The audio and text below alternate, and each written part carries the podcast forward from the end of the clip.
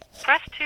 To change your personal options, press 4. For more options, first, skipped message, sent today at 2.01 p.m. from 0, 0, 0, 0, 1, 2, 3, 4, 5, 6. Isn't it supposed to go beep? Oh, there you go. Hi, Chris. We're trying to call you. We are doing a podcast. Mhm. How are you doing? Pleasure to have you aboard, so buddy. much. Yes. Please come back to us. We miss you. We are drawing pictures of you. We have scrapbooks. this is going to be very interesting. It is indeed. You smell. Bye. End of message.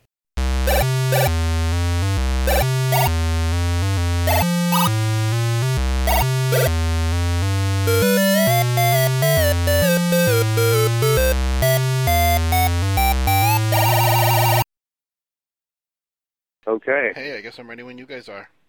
Woo, let's go for it. All right, all right. Right. I'll shut up for now. All right. You just stay that way for three hours and everything will go fine. I know. I know. All right. Welcome to the Square Waves FM podcast. Uh, Woo! great pleasure, as always. Woo to see you guys. Maybe a little more enthusiastic this time around, and uh, let's uh, let you know why. So, uh, first off, uh, hi there, uh, Brian here, one of your uh, co-hosts, and uh, with me, as always, is Little Rudiger. It's not your real name. I mean, I mean, Chris. I'm I'm Chris, and I'm happy to be co-hosting Square Waves once again this week with Brian. And this week we have a very, very special guest. Please introduce yourself. Uh, hi, I'm Little Bo Peep. um, I have a furry tail and a long nose, and I usually hang out woodland areas. No, I'm a I'm a Troels, uh, the Space Quest historian, and uh, I'm here to not talk about Space Quest for a change. Wow, this has never happened before. Welcome, Troels. I'm so excited to have you on the show. Yeah, Thank you, thank you. It's a pleasure to be here. Your show is awesome. pleasure, It, pleasure. it- Oh, it's thanks. now on record. It is awesome. Well, thank you. Very same to you, Troels. You've got some uh, terrific podcast. I'm an avid listener of both your Space Quest Historian and your Backseat Designers podcast with Frederick Wilson. So, uh, Yeah, shout out to Fred. Me too. I am Shout a huge Fred. fan. hmm all right. And this concludes our, our episode of the Mutual Admiration Society.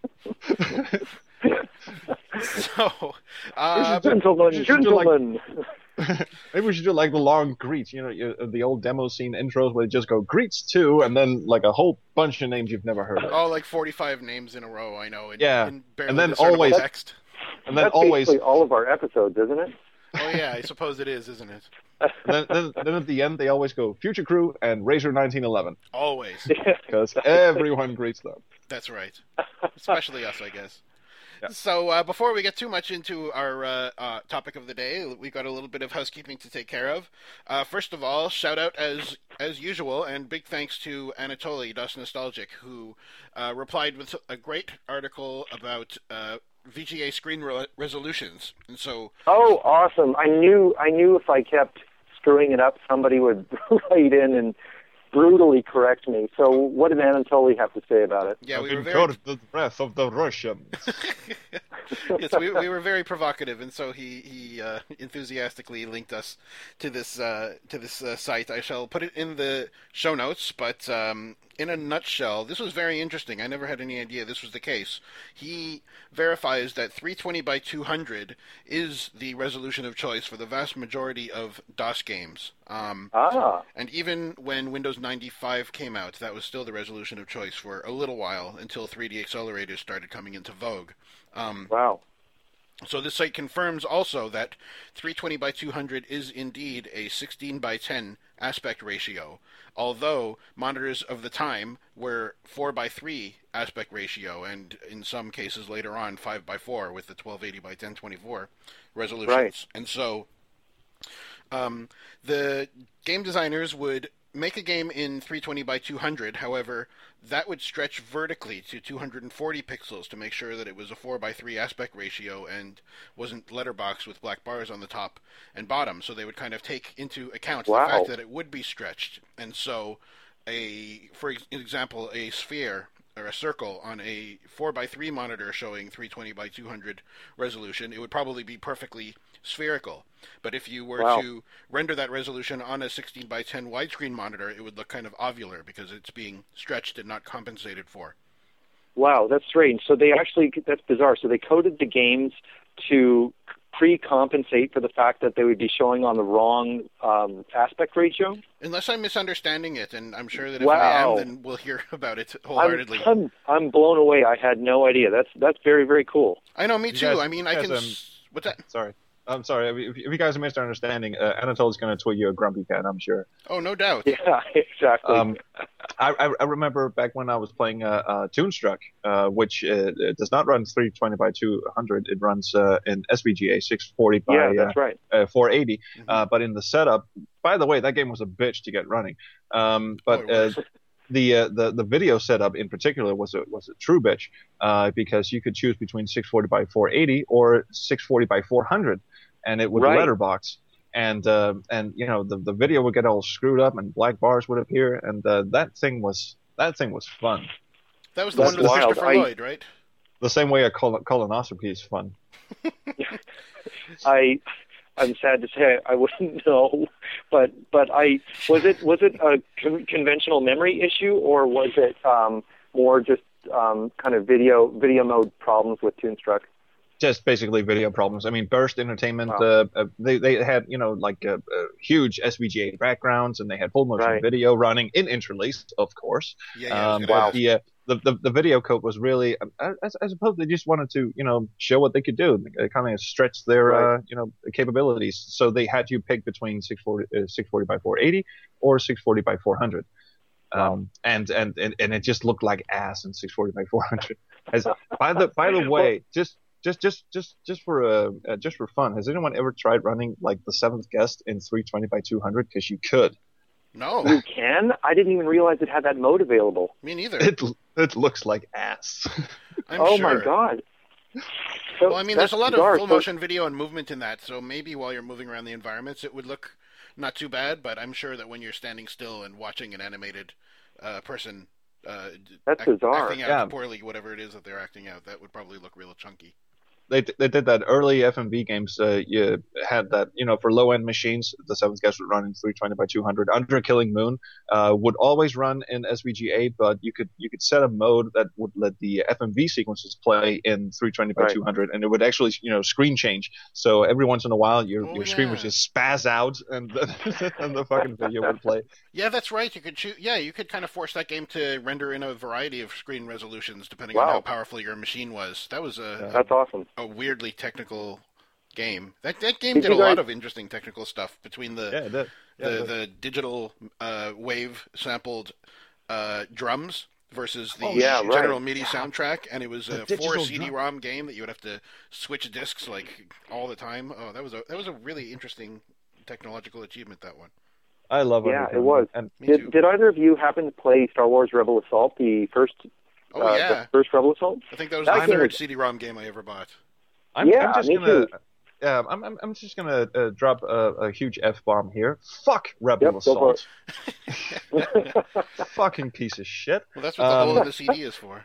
Yeah, I mean, seriously, that game was uh, uh, it, was it was impressive. I mean, the rolling demo, uh, I got like uh, I got one one of the uh, um, there was this re-release uh, uh, company uh, called uh, KIXX Kicks, yes, Uh, I remember that- Kix as a European um, um, budget label. Oh, not I. right? And they uh, they released uh, um, I have a, a Kicks box of Space Quest One VGA, which they put on a CD. Um, and it had a bunch of demos from both Sierra and LucasArts, which was kind of interesting. Oh, that's Together bizarre. last. That's weird. Yeah, uh, along with Dynamix and uh, uh, Betrayal at Krondor and, and shit like that. And they had a rolling demo of uh, of uh, Rebel Assault, and I thought, wow, wow, full motion video, this looks fucking awesome. and uh, and then uh, you know, a couple of years later, I get the actual game, and I go, how the fuck does this play? I mean, this is this is atrocious. Uh, anyway, okay, listen am I to gonna, it. am I going to come out as the only guy who actually liked Rebel Assault? No, you're not. We we can No, uh, we can both get into that closet together, I guess, because I like that game too. Um, I you, must you guys, admit. you've, you've, you've, you've probably already, already listened to uh, uh, Joe from the Upper Memory Block doing his Rebel Assault uh, episode. Yeah, Religiously, exactly. Sure. For anyone who hasn't, please check that out. It's it's uh, it's a very That's good a episode. fantastic And episode, and and he talks about the technical um, the technical things that Rebel Assault gave, which was basically writing a really hot, you know, CD streaming um, video driver to Yes. send all of that data through the video buffer, which I really appreciate. Um, Yeah. but I mean, honestly, I can tell you right now, I shit my pants when I saw like there's this part where you see Darth Vader. It's like it's like pre-recorded stuff of Darth Vader walking, and you see his chest come right up to the screen. You see all the blinking lights. I'm like, okay, I'm sold. This game is worth my seventy-five bucks. all right. The uh, you know Rebel Assault, the the uh, video engine that uh, Vince Lee wrote, insane, uh, which is an acronym. Yeah. Uh, is is uh, amazing, and and the stuff that uh, that Joe talks about, where uh, you know once you're going down the path and the uh, um, you know the fighter thing, and and the, the Right. video the video background will actually switch to another video seamlessly. exactly. Is- yeah, is it has amazing. the forking. Yeah, the the forking thing, but the game itself can bite my nuts. Yep. It's- It's, yeah, well, it's I don't know. I'm super romantic about FMV kind of stuff, and particularly FMV where it has where they've kind of superimposed interactive elements on top of the video, so that you either have to Yes. position your your uh, animated character on top of that hotspot or whatever. Like I don't Oh, know. I'm, yeah. I'm super romantic about that stuff, right. even though it's awful. Yeah, uh, my, my, my, my last word on this. I mean, the uh, the Insane Engine made a, uh, a a comeback in Full Throttle, Tim Schafer's Full Throttle, That's right. um, Hmm. and uh, you know people always lambaste that game for uh, for you know the uh, um, FMV's uh, uh, fighting sequence, you know the old mine road where you have to beat Right, people right, with chainsaws and shit. I actually thought that was pretty fun. Um, Yeah. So so that that was an example of the Insane Engine doing what it was supposed to do, making I, a fa- game I found fun. that frustrating. Funny that you and I are on the opposite ends of the spectrum on that. I found that really frustrating. Actually, but I? You, yeah. you found that speak to that frustrating and not Rebel Assault? Come on. we were both Yeah, frustrated. I but mean, I had less Fre- patience friend- for, the, for full the part of the reason I think um, people have a lot of frustration with that one sequence in, and, and I could be completely off here, but I've heard it from several people. If you play um, full throttle in ScummVM, I actually think ScummVM's got some timing issues with the um, uh, motorcycle scene because if you're driving through the highway, so, sometimes you wait 16 times before the chick shows up so you can throw dirt in her face or whatever you throw in her face. Oh yeah, they actually just fixed that in a in a They, recent they patch. did fix it. It's Just fertilizer. Oh. yes, fertilizer. That's what it was. Yeah. And I remember playing on the DOS version. The DOS version was so much easier. You can burn through that sequence in under five minutes. Yeah, Right. that's right. No, that was some bug where she was supposed to spawn the second or third time, and instead it was at random and waited forever. Right. Yeah. They Okay. addressed that That's and they funny. fixed that at long last. Oh, nice. That's fantastic. Okay, so we should probably now that we've um, ripped apart Anatoly's entire message, um, we should probably um, listen to Joe's voicemail. Joe Mastriani of the UMB podcast has re- replied to us with another fantastic uh, set of stories. Yes, yes. Let's go into that. Oh, and I think I'm going to elect you from now on, Chris, to be the official pronouncer of his last name. I was kind of tying my tongue in knots. I don't know if I'm just not sufficiently Italian or if I should have been like gesturing wildly with my hands while saying that last name. So you did a much better job than I. So let's uh, let's leave it to Joe now and uh, hear what he's got to say. Hey guys, Joe here again with yet another voicemail. These are turning pretty uh, pretty regular, it seems. But uh, again, you're you're totally talking about uh, my my early teenage years here with all this BBS stuff. So uh, door games. Yeah, I was pretty big into door games. Played most of uh, of the games you talked about: Lord, Trade Wars, uh, and Usurper, and uh, all to to a different degree. I think I probably played Trade Wars the most. Uh, two of my friends and I had a a nice three man corporation. You know, we had a planet with a fully upgraded citadel, imperial starships, interdictor cruisers, all that kind of stuff. Tons of fun in that game. Uh, probably just because I'm a big fan of uh, of space games in general.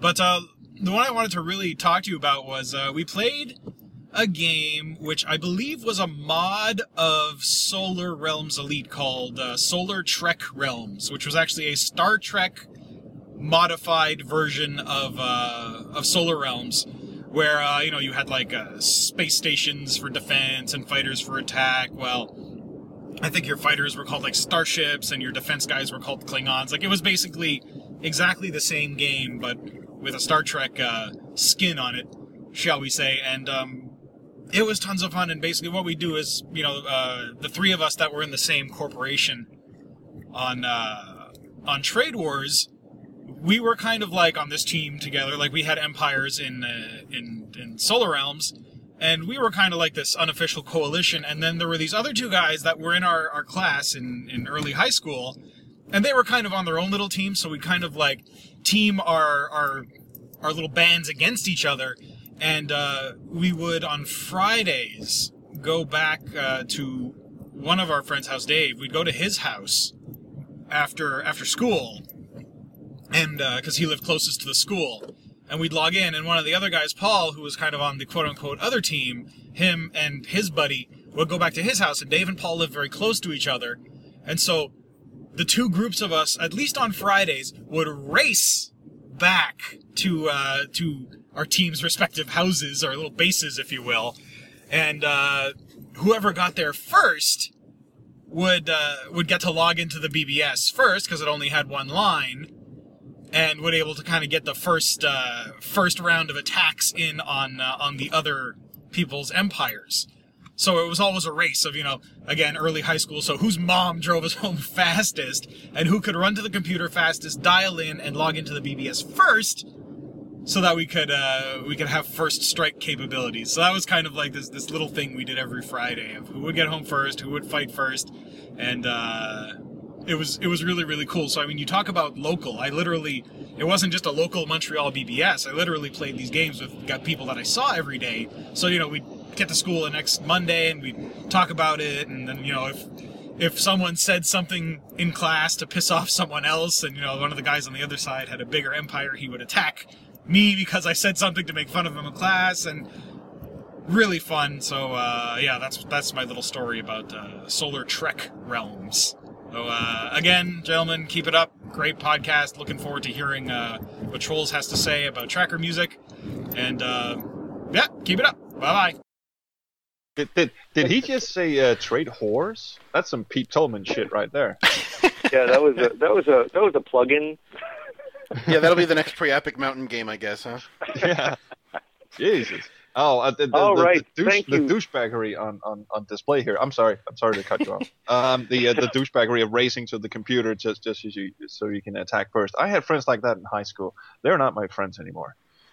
I love it. I, I wish I I wish I had friends in high school that would have done that. I mean, uh, thank uh, thank you, Joe, for that was such an awesome story. Uh, I I can I can I didn't grow up with any kids in my school who actually um, did any dial-ups. I came from a very very small farming community, so um, I wish I could have had that kind of experience. What about you guys?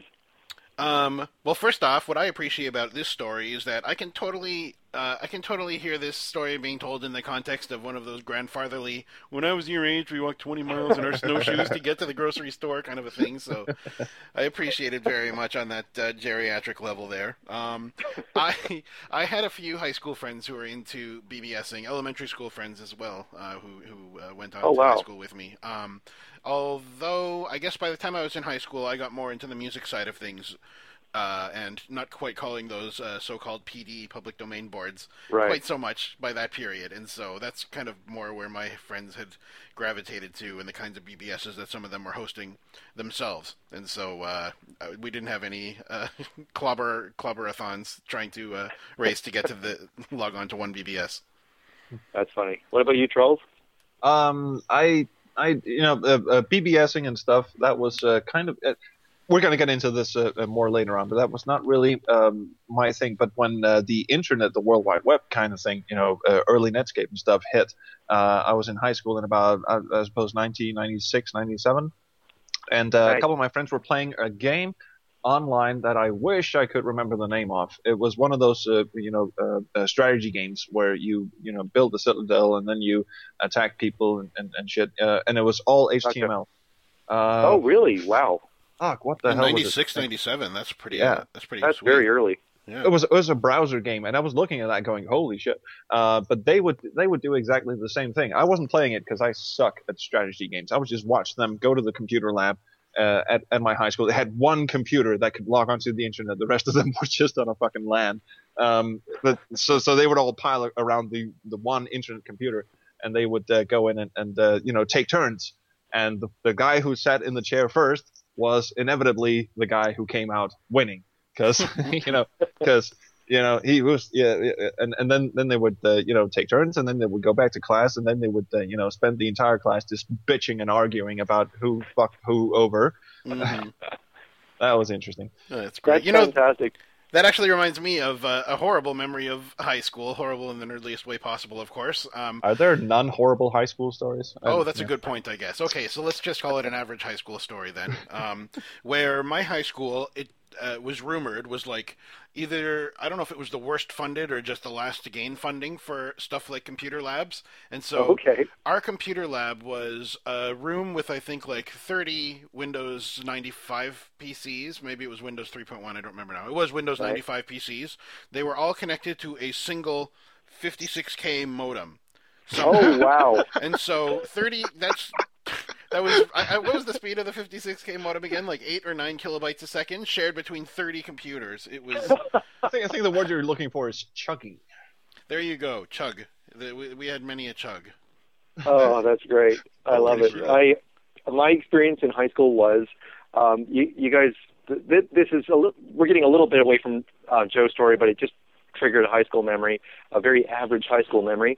Um, we had the same thing. We had we were connected to a lame, you know, 33.6 line. I think there wasn't even 56k when I was in grade 10, and um, what happened was our school decided. Th- this is going to make me sound terrible, by the way, but our school decided that they were going to partner up with a neighboring school division, which happened to be a Christian Catholic school uh, division, which included, you know, like 20 or 30 schools within that division, and they wanted to basically share um, data across both of our networks in the form of something like an internet news group. They weren't really news group. It was called the I think it was called the K-12 net or something, but basically the idea was they wanted students to interact with each other across um, different parts of the province, different parts of the country. So they built this network, kind of like FidoNet, where you would transfer information across. Now this is where it res- res- re- relates to Joe's story. We all had individual logins, so we, we could post messages on this these message groups. Um, and our teacher told us, you know, be careful. You're posting stuff to people across the country. Be polite. You know, he's trying to teach us the basics of uh, what would later become, you know, internet. Um, uh, what's the word? Um, Etiquette? Polite. Yeah, exactly. Etiquette. So we we did like Joe Joe's friends did, which is troll the shit out of each other um, by logging in. We, we'd wait till somebody's gone to the bathroom during computer class, and then we'd jump on the computer and start posting messages as them on this Canada-wide school net. it's a good way to establish someone's reputation exactly. So we posted all these horrible messages, and they were bad. They were. I mean, they were. We were. We were basically, you know, like in in a very conservative town. All grew up atheistic, and we're posting these like kind of religious flame war messages on these boards, which was horrible because there are these Catholic school boards. And the final outcome was about a week into this. I mean, it was getting really out of control at some point. I won't even mention the kind of stuff we were saying. At some point, the teacher called all of us into his office and said, "Look, I just got a call from the, you know, it was a, a neighboring town, and they don't appreciate you swearing on their Catholic school board system, and we got that. banned." oh no yeah, we got banned, and so fast forward, you know, 25 years later, we people had forgotten about this, and I don't know what possessed me, but I found out Google Groups actually stored this stuff as part of a Usenet collection. And I swear to God, I found the exact messages we posted, which have been archived shit. on Google Groups. Oh, that is spectacular. what a great service Yeah. for mankind google is thank you google for Yeah, Yes, retaining thank this you for- important stuff for storing I- our adolescent uh, adolescent ribbing. It was pretty pretty awful. the ribs live in uh, I can actually beat this story, and the only Wow. reason I can beat it is because I did not get caught. Um, uh, and this is equally horrible. Uh, well, not not entirely. No, no, no, because because you know uh, Denmark's a pretty secular uh, country, so we weren't actually pissing off Ah. religious people. I wish. Um, but uh, in in our computer lab uh, at uh, at high school in 96, 97, uh, probably 97. Um, are you guys familiar with this little? Um, I w- I wouldn't wouldn't call it a hacker tool. I'll just call it you know a, a, a being a dick tool called uh, Back Orifice. Oh Which- yeah. Oh a- yeah, BO for sure. Oh Mhm. yeah, Full of exploits. Um, sure. Of course, you know, uh, we we were a group of you know like four or five nerds uh, getting beat up in high school, and we would of course install this on the entire um, uh, uh, computer lab, all the computers, um, just just so we could fuck with people, uh, and uh, recall that there was only one computer in the entire room that was actually connected to the internet. The rest were just on a token ring uh, LAN. Um, so uh, of course we would sit around and uh, you know make the CD eject and uh, you know turn the computer off when they weren't expecting it to, and uh, when whenever someone came into the room and sat down to write an email, we would sit you know across the room on a different computer and just you know try not to laugh too loud uh, because they would you know log into Hotmail, which was a big thing back then, Right. and start and start writing, and they would get all the way up to sincerely yours, and we just mark the entire thing and press delete and just go fuck you. oh, wicked. and we got we got That's to the point. horrible. Oh, it was so, it was so fantastic. We got to the point where there, there was this girl that we didn't know, you know, blonde hair, uh, uh, sitting down writing her what what appeared to be her first email ever, and uh, Oh. and it got to the point where she was okay. This is the fourth time I'm writing this email. I don't know what is going on, and we didn't get Oh, caught. beautiful. Yeah. Uh, wait, congratulations. I uh, we we totally got caught big time. Oh, beautiful. Okay, well, I, I can't let all this go uncontested. This is a much more Mickey Mouse of a story. But uh, this was, I guess, in grade nine or so, which is the first year of high school here in Toronto, in Ontario, I guess. Um, we had these computers that I haven't seen in any other context or any other place except for Ontario schools. And these computers were called Unisys Icon computers. Oh right. There are these crazy, like plastic molded, gigantic behemoths with a built-in trackball, and like it was all just one cohesive piece of plastic, as far as I can tell. I got to see one of these and had extremely fond memories uh, when I visited Syd Bolton's uh, Computer History Museum in uh, Amazing. Brantford, Ontario. I visited him a couple of times now. Um, so anyway, I was totally fascinated with these computers. They use some kind of an operating system called QNX, which I guess Right. is some offshoot of Unix. I'm not entirely sure.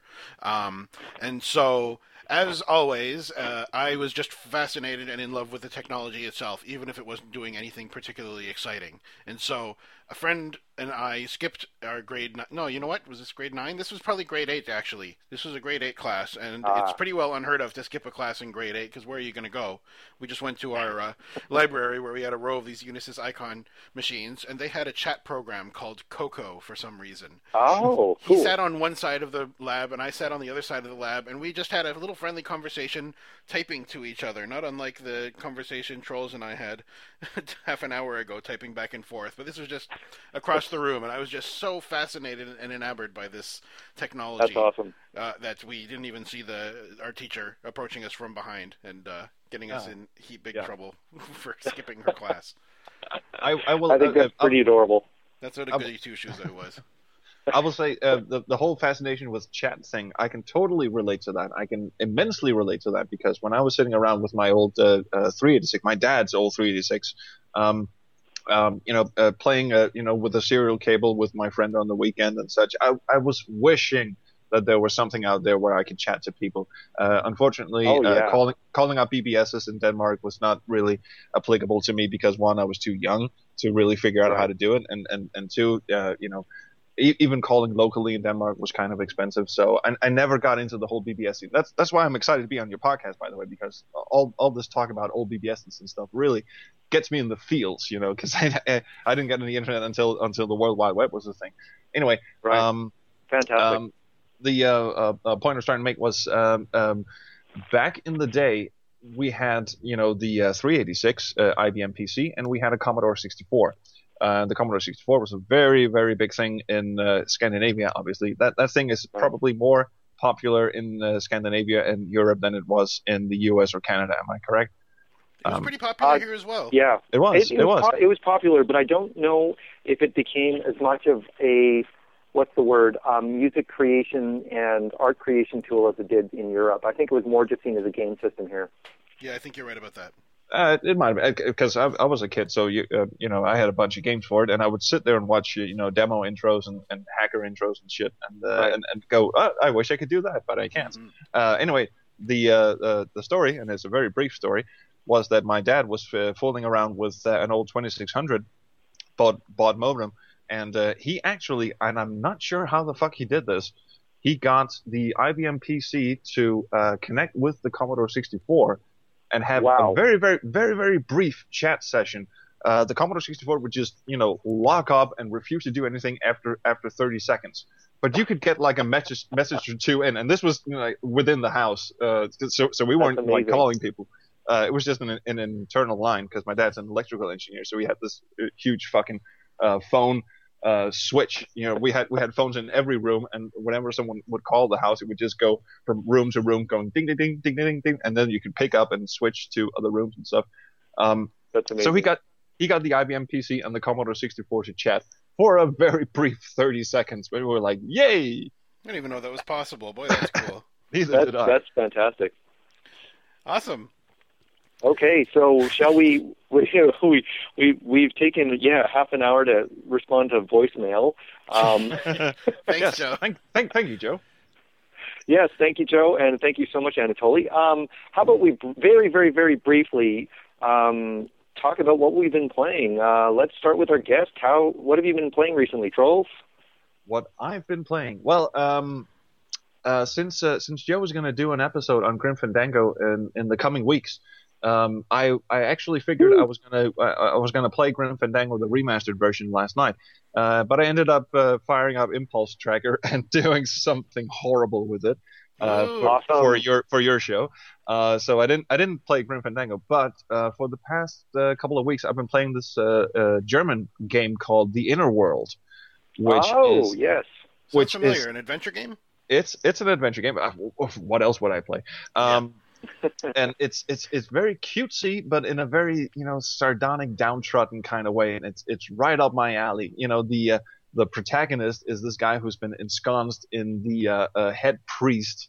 Uh, his his tower, and then he he just sort of escapes, but not really escapes. He just kind of stumbles out a garbage chute, and then uh, walks around uh, and thinks that the uh, head priest is like uh, the be uh, be all end all, and everyone else hates him. Of course, he's his uh, the, the head priest is like this oppressive fucker who just you know bothers everyone, and he, he just kind of walk around like, like this little naive little imp and uh, you know uh, prod people. Um, which is uh, uh, brilliant. The art style is, is pretty brilliant, and um, and I really love it. And uh, the other things I've been playing, uh, uh, I pretty much you know ScummVM fair. I went on a, a GOG.com spree recently, so I picked up uh, Normality. well done, well done. Mhm. Um, and uh, f- uh, oh yeah, um, I have this thing where I, uh, you know, because my wife uh, occasionally has trouble sleeping, so I tell her bedtime stories. and Aw. of course, of course, I don't know any real bedtime stories, so I just recount uh, adventure game stories to her, as if they were Oh, bedtime awesome. stories. And uh, one of the uh, recent ones I did was uh, Fate of Atlantis. So uh, Oh, and- cool. she actually sleepily went, "Oh, wait, I'd, I'd, I'd actually like to see that." So I downloaded Fate of Atlantis, and this was probably a month ago. She hasn't looked at it yet, but uh, she has no patience for adventure games. Uh, she's more of a Mario Brothers uh, type of girl. Um, but um, yeah, so um, I had a brief little run-in with Fate of Atlantis, and I really want to play that again. so anyway, awesome. that's, did you did, did you happen to play the uh, fists path, the I can't remember the the intellectual path or the team path? there's uh, fists, wits, and uh, team. And Yeah, I've played right. that. I've played that game so many times as a kid. Um, because uh, back in the day, I had a, a double speed CD-ROM drive, and my, my first game was uh, Day of the Tentacle. We talked about this on uh, on uh, Joe's uh, uh, group hangout thing for uh, the Yes. upper memory block. Uh, but I also got Fate of Atlantis, and it was recommended to have a four-speed CD drive for uh, Fate of Atlantis. Uh, right. But I played it on my- on my uh, double speed CD drive, and I played the hell out of that thing, even though it was choppy as fuck. Um, so I've I've played every path um, through that game, and I love I love the whole branching paths thing. Uh, I've gone on and on about this on many other occasions, but uh, you know the Pandora Directive and Fate of Atlantis and the Blade Runner game really stand out Oh, in my yeah. memory as as you know Amazing. fantastic piece. This is why we have adventure games. This is the logical uh, successor to the written medium. You know, you have a novel that's a single story and it's very very good, but then you have adventure games where the plot can branch, and uh, that's that's the strength of adventure games. Mhm. I love it. I um, my there. experience with with Fate of Atlantis is actually quite funny. I didn't find out until about five years ago that the game even did branch. I'm such a predictable frigging player that I would always play Team Path the entire way through, so I had no idea there were different solutions to the puzzle. I, know thought it was it- pretty overt about the way that it asks you which No, way you want to go, no. or am I mistaken? No, uh, uh, Oh, Chris I'm is sure. right.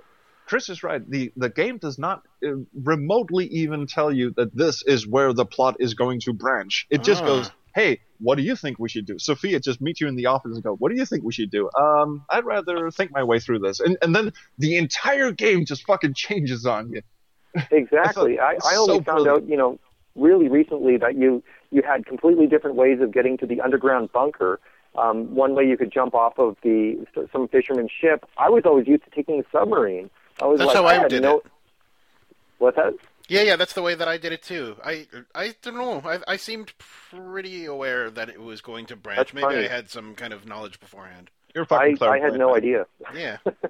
Uh, no, but I, I, th- I thought that was uh, it's it's so brilliant. Apparently, there's a key you can press in the game uh, where it flips the where you can see your IQ points because this is uh, the one LucasArts Ah. game that gives you points and where you can also die, um, Right. not counting the uh, uh, predecessor. Um, and it actually tells you what path you're on. But I I, Oh, I didn't know I didn't know about that key, uh, so I just.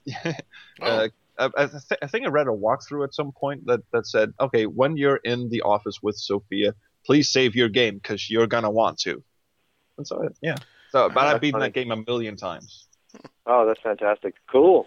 What about you, Brian? What have you been playing recently?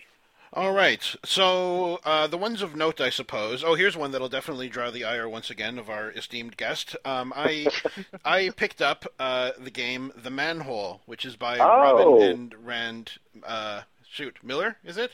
Yeah, Robyn and Rand Miller. Of uh, of uh, Cyan Games, who went on to make Myst. And so Yes. this is kind of like Myst, except it's a it's a children's game, and there's no win or lose conditions. All you do is kind of walk around and sometimes trigger a portal into a new area or something, and Right. uh, interact with like fish and anthropomorphized animals, and uh, play with little toys and stuff. And um, I don't know how on earth they did this. It is a teeny tiny little game. I think it might have been 400 kilobytes or something, That's but That's it has multiple lines of speech and some music in it, and they really like. I, they did an Wow. amazing job of packing in a lot of value and multimedia splendor for such a teensy weensy little file. So, Is Oh, it? and you- Um, and did you Jack- get the DOS version, or is it the old Macintosh version? oh, it was the DOS version that I played. I also bought Gotcha. um, Manhole Masterpiece from GOG, which I didn't really like. It was Ah. kind of redone in Super VGA, and uh, it, it was the original that had captivated me so much. I remember the first time I played the Manhole. Actually, it was at a cousin's house in Vancouver. I don't think I ever talked to or visited them again, but the two of us clicked so well. We went and played computer games in his room the whole time our f- family visited, and he was the one who first showed me the Manhole. Um, uh, where in the world is Car- Carmen Sandiego Deluxe? And he sent me home with a copy of Monkey Island 2. Wow, Ooh. great what a cousin. cool nice guy. guy. Good Nice cousin. guy. I can't believe I didn't stay in touch with that guy. So that was super cool. So that's the manhole anyway. Okay, so Cool. so uh, uh, uh, it's it's dissimilar to Myst in that it's you actually interact with things and it's not a fucking drag. Am And I you're right? not and you're not completely alone, I guess, because there are people who actually acknowledge your existence and even speak to you. Oh, okay, cool. I will go on the record, however, to say that I like Myst very much, and I probably own like five copies of it in its various iterations. Me You too. know, um, I'm I'm I'm going to back you up on this one. I I'm actually a big Myst fan. I finally finished the game a few years ago on the iPhone, even though it was buggy as hell. Um, but I like it for different reasons than most people. I think I like it for its really weird kind of stylistic and aesthetic choices for the visuals, and I think it's got a fantastic soundtrack. Oh, I love the soundtrack. I listen to it all the time, and it's know- by Robyn Miller, I think. That's I- right, it is. I will probably get you know completely corrected for this because uh, one of the things that uh, Fred and I are going to do for uh, Backseat Designer season two uh, is a couple of uh, you know the Backseat Designer plays uh, series where we just you know it's kind of like a let's play but we uh, you know save and restore and jump all over and spoil things for everyone and one of the games Awesome. of course is going to be Myst because I've Oh, never actually yes. never, I I've never can't actually wait for it. Uh, I've never actually played Myst. To be perfectly honest, I've watched a lot of uh, you know screenshots and I've uh, watched a let's play of it. And uh, back in the day, I just went, okay, this looks like ass. I, Oh, I don't mean to presuppose or anything, but you are going to hate it, and I can't wait to watch you do so. Oh, Me too. good. Oh, good. Yeah, that's gonna be fun. There's there's going to be it's beer going to be the least sure. interactive adventure you've ever been on. yes.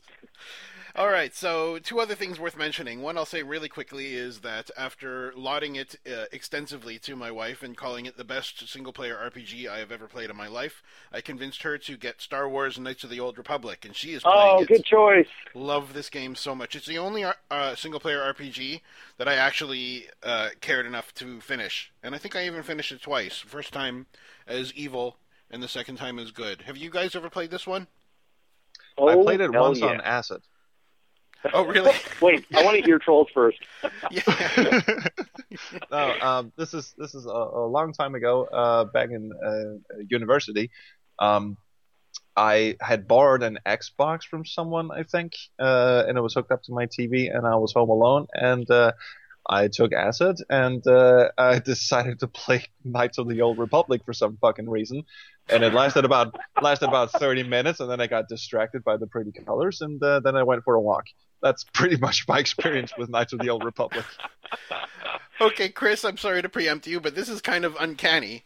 In the, You've played it on acid too? well, as a matter of fact, so I was going over to some friend's house downtown in my naughtier days, and uh, uh, under one arm I had an, a PlayStation and like 80 pirated games on uh, burned CDs, and Beautiful. under the other arm I had uh, several tabs of acid.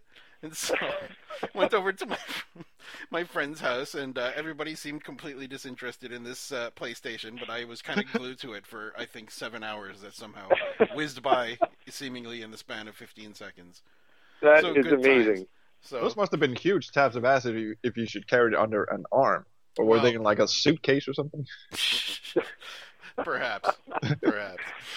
Uh, well, you guys just made my. I, I can't. I can't follow that up. now. oh, that's sorry. great. My my experience with Knights of the Old Republic. This is actually quite funny. Um, this is one of my was one of my last experiences of playing a game hardcore. So this is when it first came out. I don't remember what year that was. I want to say it was around 2001, 2002. Um, came out for the Xbox first, I think, and um, I rushed out. I was working for the federal government at the time, and I rushed out on a Thursday night. Fuck. I'll never forget this. I uh, rushed out, picked up a copy, went home, and started playing it, and it just sucked me in. I was I was playing for five or six hours. It was three o'clock in the morning, and um, I was like, I have to keep going with this. So, oh God, I can't believe I'm admitting this in public. I didn't eat supper. I played until five or six in the morning, and I called into work, and I kind of said, you know, oh, I uh, think uh, I think I'm going to call in sick today, guys. Uh, got a sore throat, and um, so I skipped Friday work. I played all day Friday.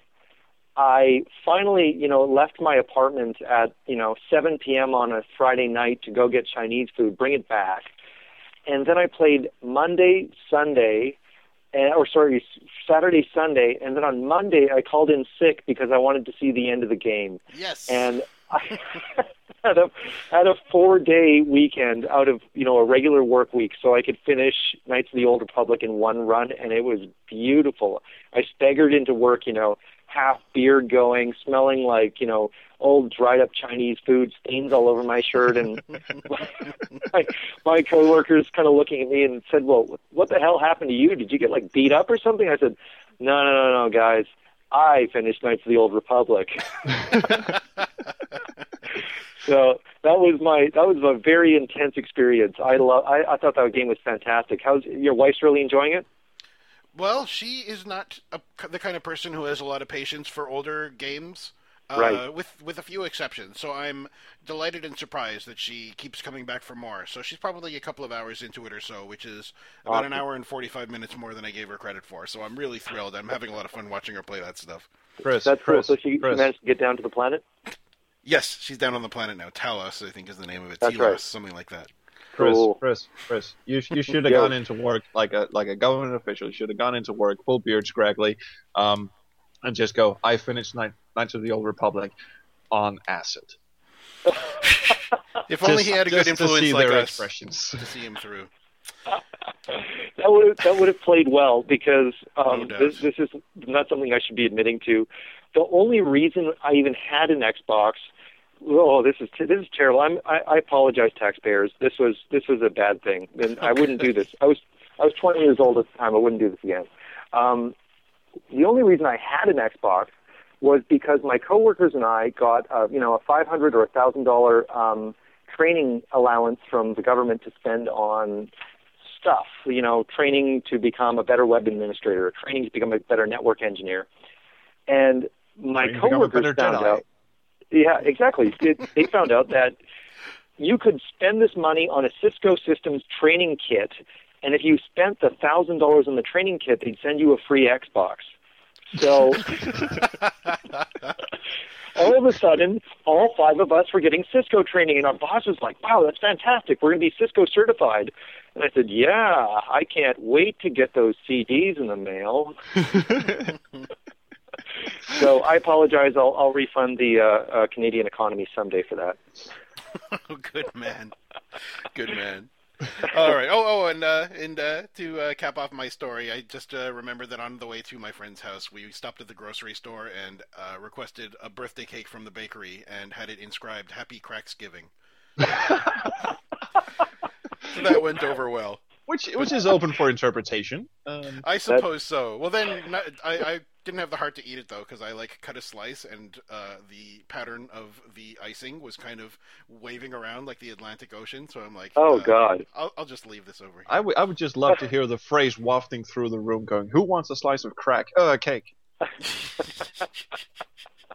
Stranger things have occurred, no doubt. Oh, that's beautiful. Oh boy. So, last thing I'm going to mention real briefly is oh, Real I guess briefly, before I do, sure. have you guys ever played or heard of a game called Progress Quest? I have I've not. heard of it, but I haven't actually played that one. Oh, you Troels. I have not. Okay, so me, sir. Progress Quest. This game is awesome. This is a game where you name your character. It's like an RPG game. You name your character, you pick your class, and you roll your stats a few times, and you press the go button, and that's as much as you ever do. It's just a series of progress bars while your character kind of quests for himself. Uh, like killing monsters, obtaining inventory items, going back to town and selling them, leveling up. It just plays itself ad infinitum. That is So- the most sarcastic game I've ever heard of. Wow. It's hilarious. It's just hilarious, and it's all tongue in cheek. Like one of the classes you can choose is demi Canadian. This is one of them. You can be like sentient walrus and stuff like that. It's pretty cool. And then um, eventually, uh, the guy who made Progress Quest, he like made an announcement. He's like, "Stay tuned for Progress Quest 3D." And I have these these visions in my head of, oh man, it's going to be like this whole animated thing where you get to watch your character running around through the forest and slaying monsters and stuff. And so then he releases Progress Quest 3D, and he just added like a little bevel to the progress bars. oh, that's brilliant. beautiful. Uh, So it- I've been it- playing a what's that? Oh, it, it kind of reminds me of a game that the or a, a game in quotation marks that we had for the Commodore 64 when I was a kid, and I've uh, just been trying to Google what the hell it was called, and I can't remember. But it was basically just a dude walking around his house with his cat. Oh, yeah. You you know that? Oh, You know, totally. he- That's an amazing game. Um, it's He'll, he'll called go um, open his fridge Li- and play Little piano. Computer People. Little computer people. That's the one. Oh, there I've you heard go. of this. Is that kind of like a precursor to The Sims, sort of? Or oh, does Oh, totally. Like, yeah, I've You heard of just this. watch him walk around. Yeah, and you, you just you just sit there playing with your balls, looking at this uh, this dude playing his piano, go to sleep, feed his cat and shit. And what was there was there really any interaction you could do? You could sort of Oh, yeah, direct you him could. to shit, but not You really. could, you you could um, tell him. You could say, "Write me a letter," and he would sit down at his little typewriter, and he'd write you like a kind of procedurally generated uh, letter. I think at least I think it was procedurally generated. Right. That's right. Yeah. That's right. And, and uh, uh, eventually you got con- no no. Am I am I remembering this wrong? You could actually write on his typewriter. That's very possible. I I can't remember. I I didn't have a Commodore 64, so I kind of came to the game really late in life.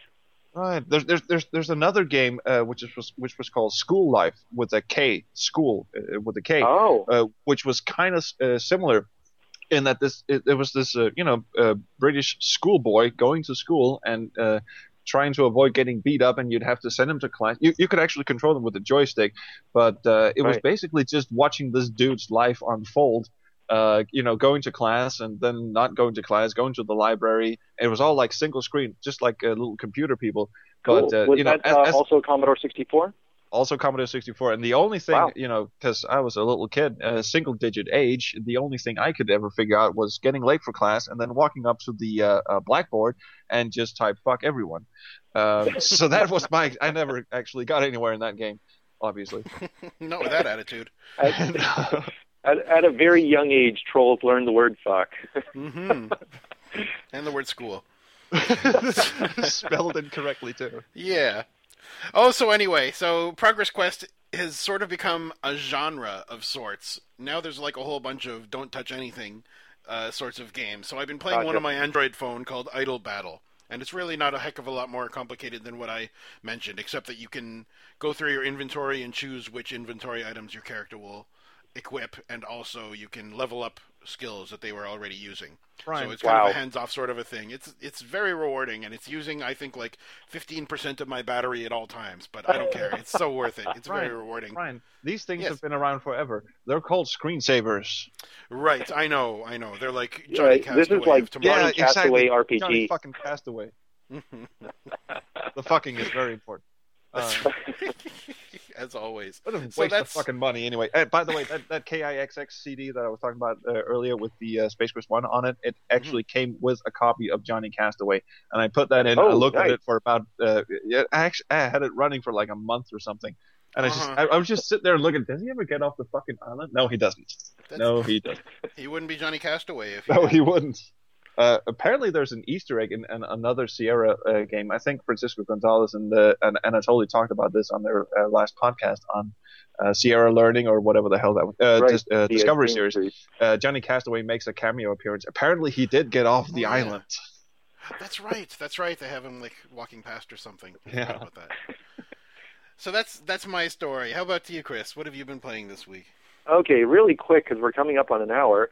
I've Oh, been playing really? text adventures actually. Um, Shit. have Text either of Adventure's you great. had had a chance to play any Infocom text adventures?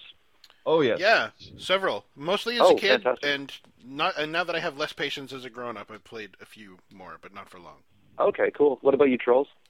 Um, I've played. Um, um, I, I was. I was. Uh, uh, text, text Adventures came out when I was still a little kid, so um, I, Right. I only played like uh, the Hitchhiker's Guide to the Galaxy. But recently, Oh, nice. I um, uh, recently I got uh, uh, what the hell is that called? A computer novel construction set, which is an old uh, Oh. DOS uh, I uh, gotta try that. uh, text gotta try adventure generator.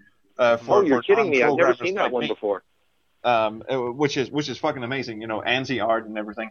Um, so I'm uh, uh, DOS Nostalgic was going to do a game a DOS game jam at, at one point. He still hasn't set a date, but uh, Right. we are going. We're, we're, uh, I'm, I'm probably going to do a text adventure for that thing.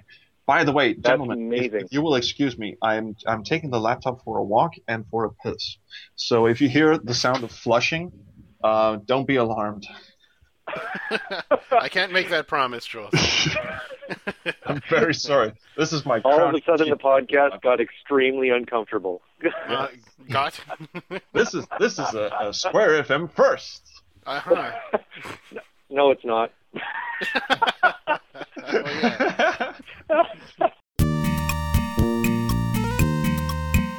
Well, yeah.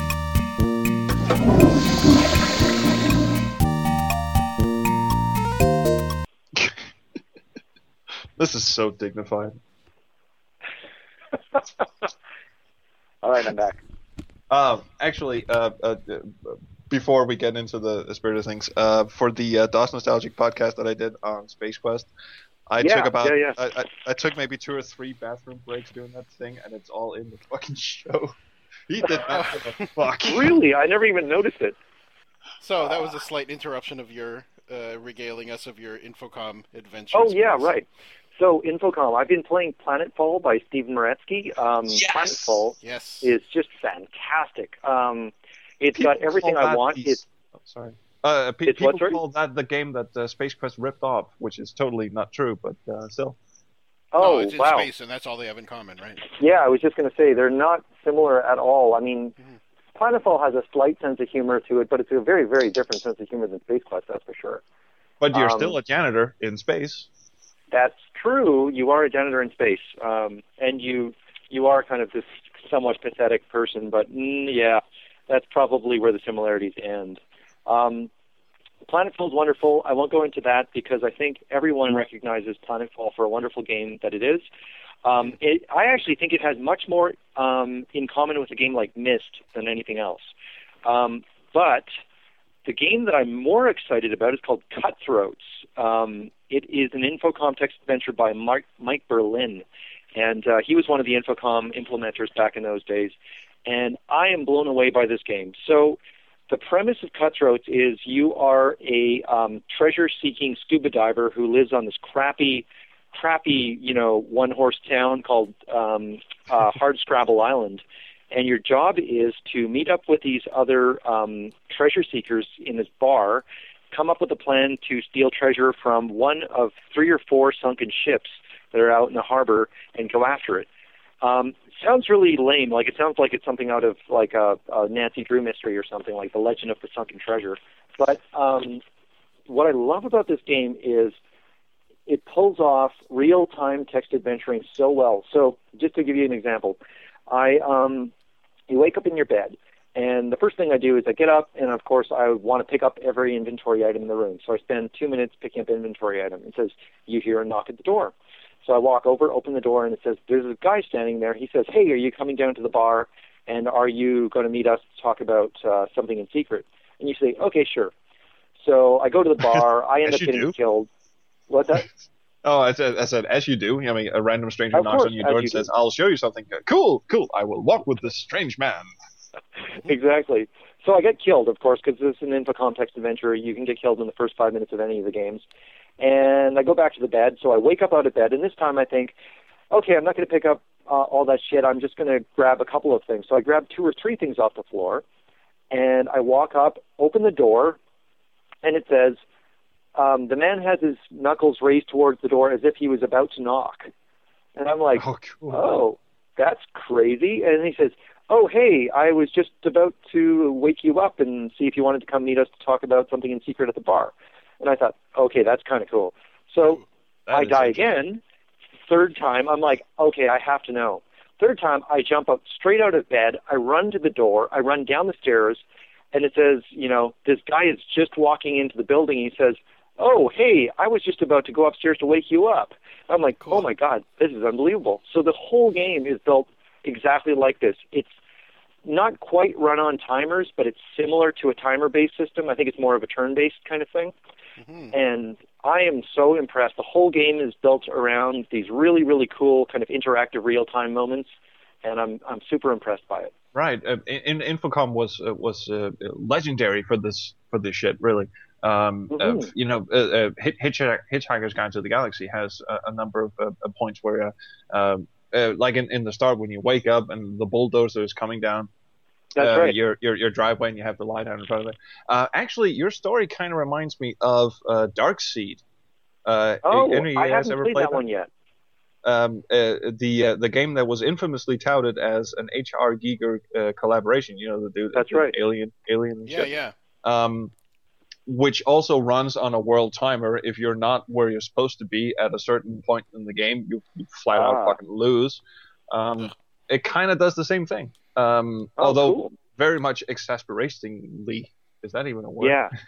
Almost. cool. It, it is now a word. I Yeah, am not that's from your cool. country. That's okay. Nobody's perfect. Don't worry, So- that passes. That passes as perfect Canadian. Yeah, that's right. That's right. Cool. You know, if- awesome. Pe- People always tell me that I have an American accent, except Americans who tell me I have a Canadian accent. So yeah, it kind of works out. Yeah, that's how xenophobic and oblivious we all are. you gu- Exactly. Do you guys, by the way, own any Infocom games like the original release ones in the box? No, no. I wish Oh, I so- did. Wish I did. I've, I have- I've have one. Um, Oh, I bought what do one you have? called. It's called Wishbringer. Oh, um, nice. It's.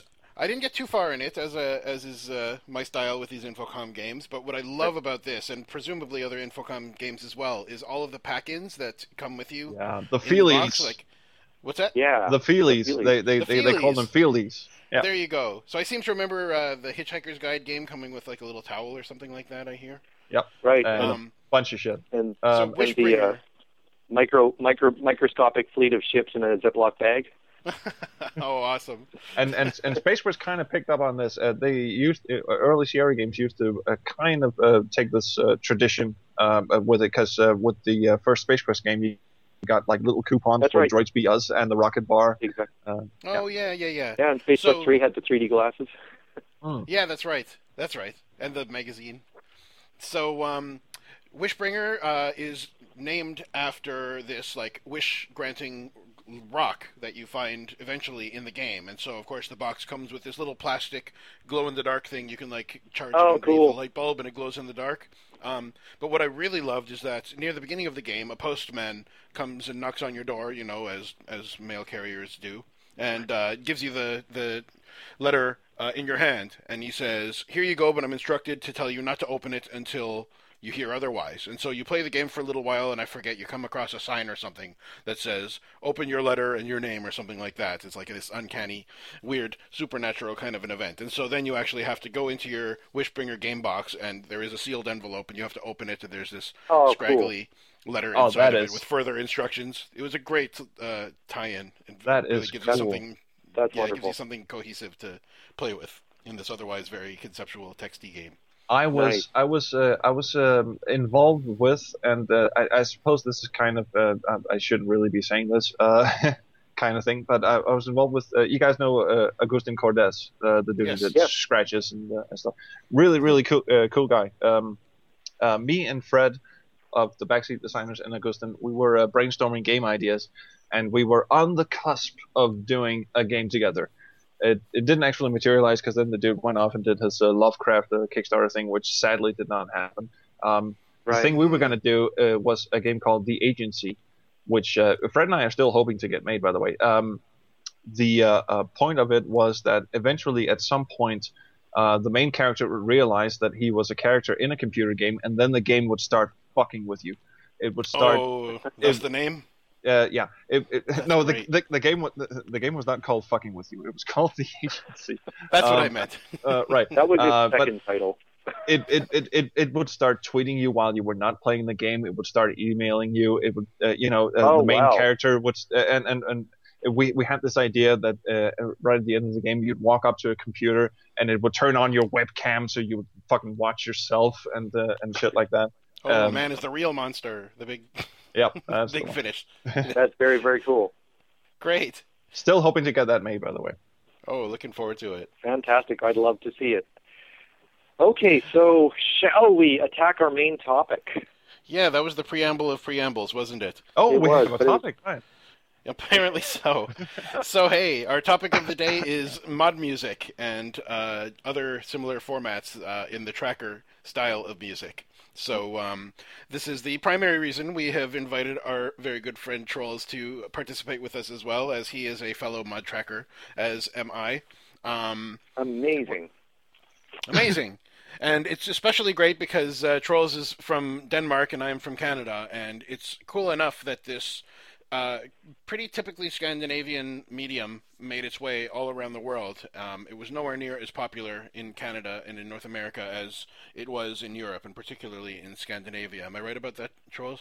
I would not know, actually. You would Uh, not know. I, I wouldn't know because uh, you guys are the BBS um, fantasts. Um, you guys uh, actually dialed up other people, went on BBSs, downloaded mods and shit, and I never touched that world. I always wished uh, that, that I could, but I was too young to do it, and I couldn't figure out how. But uh, a friend of mine, a very good friend of mine uh, from from school, uh, uh, Matthias Jakobsen, if you're listening, shout out to you, dude. Um, I was Cool. probably I, I must have been like 12 or 13. Um, he uh, gave me a copy of Scream Tracker 2 um, Oh, nice. for for on my 386. Uh, I only I only had a PC speaker, and uh, it only it supported four channels. Uh, and then I just started tracking, uh, and I had no idea what the hell I was doing. I, I didn't even know tracking was a thing. It was just a way for me to make music. I, I wanted to make music so badly, and I had no idea how because I couldn't play a fucking instrument to save my life. Um, I just started uh, tracking, and then that sort of, uh, you know, uh, carried on uh, up until you know the early 2000s. That's, That's really something. Did uh, Scream Tracker 2 actually produce sound with the PC speaker? It did, and it sounded fucking atrocious too. Was it like the digital wave kind of audio? oh yes, oh yes. Four Wow. four digital That's channels crazy. all pumping out of the PC speaker in, in the same way that Darth Vader's voice is soothing. I mean, it's That's that must have grinded the living hell out of that CPU. Oh, it did, oh, it did, and it grinded the hell out of my parents too, because you couldn't, you could, there, there was no fucking volume control on the PC speaker. I know we've had this discussion before. Uh, ours, ours did not. Um, uh, uh, funny, my, my. My dad's an uh, electrical engineer, and uh, uh, years later he would wire up my uh, Sound Blaster 16 to my uh, little Toshiba stereo, so I could play my you know mod trackers and, and games and stuff on on my uh, little stereo. But I think he purposely did not include a volume control on our old 386 just to make sure I wasn't going to bed when I was supposed to and shit like that. Oh, diabolical. Brilliant. He was. That is He- really you know, cool to have to have learned that you uh, discovered it in a bubble like that. uh, now, now that you mentioned diabolical, one little side note. Um, uh, Please. he he also you know put in a uh, a timer on the power system in our house so Wow. that around midnight everything would just shut the fuck down Wow. just to make us go to fucking sleep i mean that, that that's how diabolically evil he was Is is your dad Dr. Brain? No he's he's he's a he's a really really cool guy. Uh, uh and he uh, you know likes uh, uh, rock music and heavy metal music as uh, as I do. Um but he's is uh, as an electrical engineer you know I've, I've talked about the uh, phone system he wired up in our house. He built a FM um transmitting device. I don't know what what the English word is uh, but an, an an FM transmitter in our backyard which is a, uh, a felony uh, That's got to be legal, yeah. no, he he, he, he could have got like uh, uh, three years in prison. Uh, if anyone had noticed. Uh, it was it was wired up to his sound card. So one one one uh, one morning after That's a land, you know, awesome. on, on Sunday, he would pick me up, and uh, you know, uh, the Smashing Pumpkins would be blasting out of the uh, car speakers, and I would go, oh, cool. Uh, some radio station is playing the entire Mellon Collie and the Infinite Sadness album. And goes, no. Huh. it basically covered our entire. I entire. love that town. it viol- I love that it violates the law on several different levels. Not just it's like not only am I broadcasting illegally from my backyard, I'm broadcasting copyrighted music. Yeah, Yep, that's, that's right. awesome. That's That's pretty what he did. thoroughly illegal. That's Good man. Nin- 90.5 FM in Holbæk, uh, Denmark. That was him. Oh, that's too cool. I had a little toy I like that it. where I could like transmit my voice across the hallway, and that was about it from a Yeah. microphone to. I was wishing that I had one of those when I had some really crappy neighbors who would play their music way too loud on the worst nights of the week. I was hoping I could like transmit my voice over there and just make the bassiest sound possible to blow their speakers or something. I, sh- I should have called your dad. That's awesome. Oh, and just putting it out there, Dr. Brain liked uh, rock music too, so Oh, cool. Well, just give that some so thought. you haven't disproved that he's not Dr. Brain. I understand. Yeah, exactly. No, I he, have my he, he, he might be. Uh, the the beer is kind of you know uh, not dissimilated. Uh, it's it's it's kind of grown into itself. But uh, yeah, Oh, too cool. Well, I myself learned about uh, modern music um, from uh, my high school and elementary school friends. One of them showed me one day the Unreal demo by Future Crew from Finland. Oh, Finland. nice. And so, for those who don't know, a demo or a mega demo, as they're also called, um, is kind of like a music video sort of a thing where it plays music that is uh, synchronized in real time with uh, visuals that are usually also rendered in real time, um, like effects, uh, visual effects. Uh, rendering 3D drawings or writing text across the screen and applying visual effects to that or something. Um, and so the music is wonderful. It's uh, a very kind of a Scandinavian sound to it. I've uh, heard it referred to as Suomo soundi, which is uh, the sound of Finland, um, as Oh, one of the characteristic uh, descriptors for what has been uh, been uh, dubbed demo music. Um, and so uh, I was totally astounded by the things I was seeing, as always, as the big technology enthusiast and a lover of just the seeing seeing technology in action and doing what it does. I totally fell in love with this thing, and I figured, oh, I can write music like this. I've been taking piano lessons for a few years. I know I could do this sort of a thing. So awesome. I, uh, on my 2400 baud modem, found some BBSs that had these mod files, and I uh, was also kind of sweating it, thinking that this must be something illegal too, because music is something you buy and not something that you obtain for free. But uh, that in itself was a very illuminating thing for me, and that kind of became a, a very formative uh, philosophy in my mind about the importance of open source and uh, freedom of culture and stuff like that. So Oh, definitely. I, Oh, Go ahead. So, sorry. One one of one of the things that was so cool about the uh, mod community was that even though some people would say don't steal my samples and shit, when you downloaded Right. a mod file, you not only downloaded the music itself, but you could go in and save all the samples in it. And if people were cool, uh, you could you could they, they would just tell you, hey, please uh, save my samples, use it for something else. The birth of remix culture was in the fucking mod community. Um, sure. which was so so cool. Um, my friend, I don't know how they, where, where the hell he got those because again, not a BBS guy. Um, he got you know mod files from God knows where, uh, Matthias again, um, and and we would just sit there and just you know uh, save all the samples and then we'd uh, you know load up our uh, uh, load up a blank uh, mod file and just you know use these samples and and create new music and, in you know f- y- using these samples. It was so cool. hmm I'm so Well, why don't we uh, why don't we say here then? I guess uh, kind of the technology behind the mod format. Um, Yes, yeah, Yeah, please go ahead. Okay. Should I do it? All right. Yeah, go so essentially, a mod file. kind of is volunteered, kind of an, you? Sorry. I kind of did, didn't I? It's, it's kind of an offshoot of like a, a MIDI file, you might say, wherein the sounds that are played by your sound card are controlled basically by a little text file that just says play this sound in this way for this long at this volume with these effects. So it's a teeny tiny little file. What makes it different from a MIDI file is the fact that the sounds themselves are embedded within the file, whereas a MIDI file would tell your computer, whatever device you have uh, providing sounds, give these commands to it. Right. Instead, it would command software with the samples that you had bundled within the file itself. Um, so they were relatively, compared to an MP3, you might say, exponentially smaller, maybe 10 times small, like one tenth the size, Exactly. or perhaps smaller than that. Because let's say if you have a drum line going throughout your uh, song, it might just be the sample of one kick drum and one cymbal and one snare. Um, Right. So instead of having to record the drum line going for six minutes or what have you, you just have these teeny tiny, usually low bitrate samples uh, embedded within the file that just trigger over and over, perhaps in different ways. Yeah, and and, right, the, and- and and the cool the cool thing about mod mu- uh, uh, uh, mod style is that you have these uh, samples that you can trigger in certain ways. Um, you have like a, like like you said maybe a kick drum, and then you can uh, pitch it up or down because you kind of have like a keyboard on your uh, you know computer keyboard where you can play uh, kind of like a, a chromatic uh, piano thing, and it will uh, pitch the sample up and down as you because uh, you know usually you'd have like a piano for instance. Um, a thing that produces notes, and you would have to tune that sample to uh, all the other samples. Um, you'll get to hear this with the uh, tune that I did for you because I spent fucking ages tuning the fucking samples in that thing. Um, Man, um, you would only have like a piano going ding, and that sample would be pitched up or down depending on what key you needed to play it in. Um, so it's it's kind of like a sequencer, and uh, except that the uh, instrument that you're playing is a sample of something, and it's pitched up or down.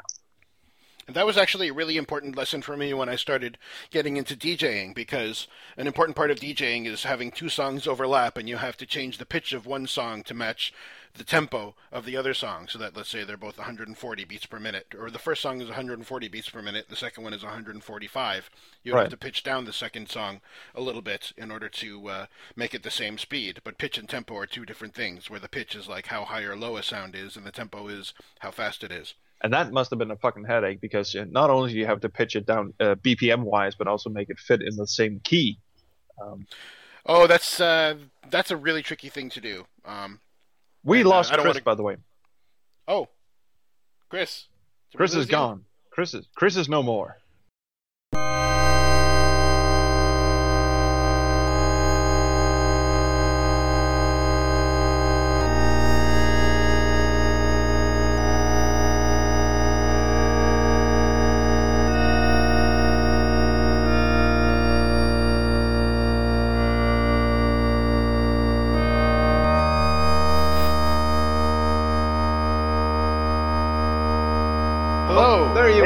About that. Quite all right. Did the meteor hit or something? Yeah, that was it. But I but I quickly solved the situation. Right. So Oh, you now man. have radiation poisoning, but everything's cool. yeah. Cool. That's good. So All right. please continue as if that never happened. Oh, sure, sure. What the hell were we talking about anyway? Uh, I think With- we had uh, We left you a we had voicemail. off into DJs or something. Right. Oh yeah, DJing. Um, I never did that. okay, good conversation. Anyway, I, I, I, I will say this about uh, uh, tracking. Um, I, I, I can tell a story. Would you like to hear Please. a story? Oh, would I would would I? love to hear one. Um, because as you- as you say, uh, uh, tracking is kind of a Scandinavian thing, and I wish I'd known that back in the uh, uh, early to mid '90s when I was tracking, or, or all the way up uh, through the '90s. Um, me and my buddy Matthias uh, would uh, get together every weekend. He would bring his computer over. We'd have a, um, a null modem cable. You guys remember those, right? Oh yeah, serial connect- line. yeah, serial line connecting two uh, computers, and we'd play Doom. And my uh, kid brother would get his ass kicked in Doom. And uh, every once in a while, we would, uh, you know, track music, and uh, we would just sit around with uh, headphones and, and just track. And uh, we had, um, we'd somehow surmised that people were having these, um, you know, tracker groups that would release music discs. Um, and we were kind of interested in that, but we were we were very young, so we had no idea how to get on BBSs or uh, actually release music. So we Right. kind of formed kind of formed our own little music group consisting of the two of us. and That's and did a bunch did a bunch of trackers uh, songs uh, in the vain hope that we would somehow someday learn how to get on BBSs and share this shit, uh, which we didn't. We did, however, get in contact with one or two people uh, from around uh, uh, Denmark. One dude lived in Jutland, which is like the mainland. We live on Zealand, which is like a little island with the capital on it. Um, and he would send us mod files on a fucking floppy disk through snail mail. Uh, Beautiful. yeah, and we would- we would like trade mod files back and forth, and it would take like two days for it to get there and stuff. Um, and That's we never awesome. got never got on it, it. It never got on the internet, sadly. And uh, owing to uh, some uh, tragic hard drive crash or something, or just my failure to keep good backups, I have lost every single one of those old, Oh, old no. mod files. Yeah, yeah. Terrible. I know. I had them right up until uh, when I went to university, and then for some fucking reason, um, I lost them. I thought I had them, and I lost them. You know that feeling? Oh, that Mhm. sucks. Just just go into your father's FTP, and because my my dad has an FTP, sure, he has like the family FTP where we keep all this kind of shit, uh, and I thought it was in there, but it's not. Oh, that's a tragedy. That That really sucks. I've. I've got a I've got a one that got away story too. Actually, I uh, was making music uh, for a buddy in high school whose final computer studies project was going to be that he was making a game. Um, originally, his game was going to be called Council Combat, which would be like a one-on-one fighting game. Right. But Council Oh. combat. Council Combat. But all he could figure out how to do in the end was to make the characters walk left and right and jump straight in the air. So he just So put hats on everyone. It was kind of yeah, right. So he just put little hats on everyone, and he renamed his game Jumping Cowboys. Where all you could do was jump up and down. That's a pretty creative uh, solution to have engineered, I think. I was going to say he should have got a job at for Sierra Marketing. Yeah, exactly. so I wrote three songs for this guy's game. Uh, two of them, uh, the first one I thought was okay. The second one I thought was better. First one was kind of a techno-y Mortal Kombat-y kind of a song, and the second one I ripped samples from a Green Day album and I made kind of a, a Oh, wow. a, a pop punk sort of a song, also in like fighting music kind of a thing. And the third one, I was so proud of this third song where I had these like Amazonian flutes and conga drums and stuff, and it was kind of an African motif. And Right. I got like 99% of the way through, and I don't know what happened, but I lost it. And I had this Ah. tune in my head, but I just couldn't put it together again the way that I had it in mind. And Oh. so Ah. Shit, a, a, I, I basically put a cowboy hat on my soundtrack and called it a day. a bunch Speaking of stories of just came mu- to mind. Sorry, you you you first. Yeah, go for it. Um, No, no, Oh. you you first. All right. Well, this is this is probably a change of topic, so I'll come back to it later. But my my experience of mod music actually came out of games themselves. I didn't I didn't actually know mod music even existed, even though I was on all those BBSs. I didn't actually understand what mods were, um, and I got to them through some pretty amazing games, which I'll hopefully we'll cover a little bit later, like um, Pinball Fantasies, Epic Pinball, um, and the the fighting game I was Must thinking of was One Must Fall 2097. Yes. Mhm. Also, Really Command and Conquer. I stole all the samples from those two. Com- Also- oh, Command and Conquer too, huh? Also, Command and Conquer. Oh, Command, right. Command and Conquer realize. used mod music. I completely forgot about that. You're absolutely right. Yay! I won. Okay, so go back to your story. I'm sorry. Um, the uh, uh, uh, the really really cool thing about uh, uh, mod music for me as a little kid, because I was very big into. this is gonna sound fucking ridiculous. Um, uh, back in 1997 to 1998, I was an exchange student in the United States. That's where I got this stupid accent. Um, Mhm. I uh, I was very big into two bands, The Prodigy and The Offspring, which is Oh, kind classic. of kind of kind of an anomaly, and and also Smashing Pumpkins on the side. But hey, um, Right on. uh, but anyway, I would listen to Fat of the Land and uh, Ignition relentlessly.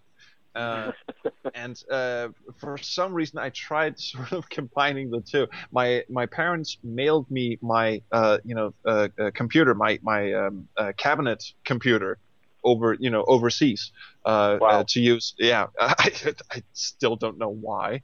Um, um, but uh, but anyway, uh, once once I got it, you know, I would sit up late and, and, and track shit. And the cool thing about mod music was that these were samples. You were actually playing a sample instead of telling the sound card to play something, and then it would sound different on different uh, uh, varieties of sound cards. Uh, right. This would sound this would sound exactly the same on any system that was powerful enough to play it. So I use the same software that you use. to Exactly. Uh, yeah. Uh, side note, except if you're using fucking Modplug. Come on. Um, I love ModPlug. anyway, I, do, I do too. It, it it just fucks with the IT format for some fucking reason. it's Anyway. convenient. That's all it is. That is. Um, anyway, the point is, I uh, I immediately uh, saw myself because I was into the, uh, the Prodigy, and I knew that they uh, sampled a bunch of uh, shit and uh, then buried the uh, different samples in the mix so to not get sued. There's a famous Right. story about them uh, sampling a line from Star Wars and then burying it in the mix and under a bunch of filters to not get sued by Lucasfilm. Um, uh, so I would sample different kinds of shit going on around me.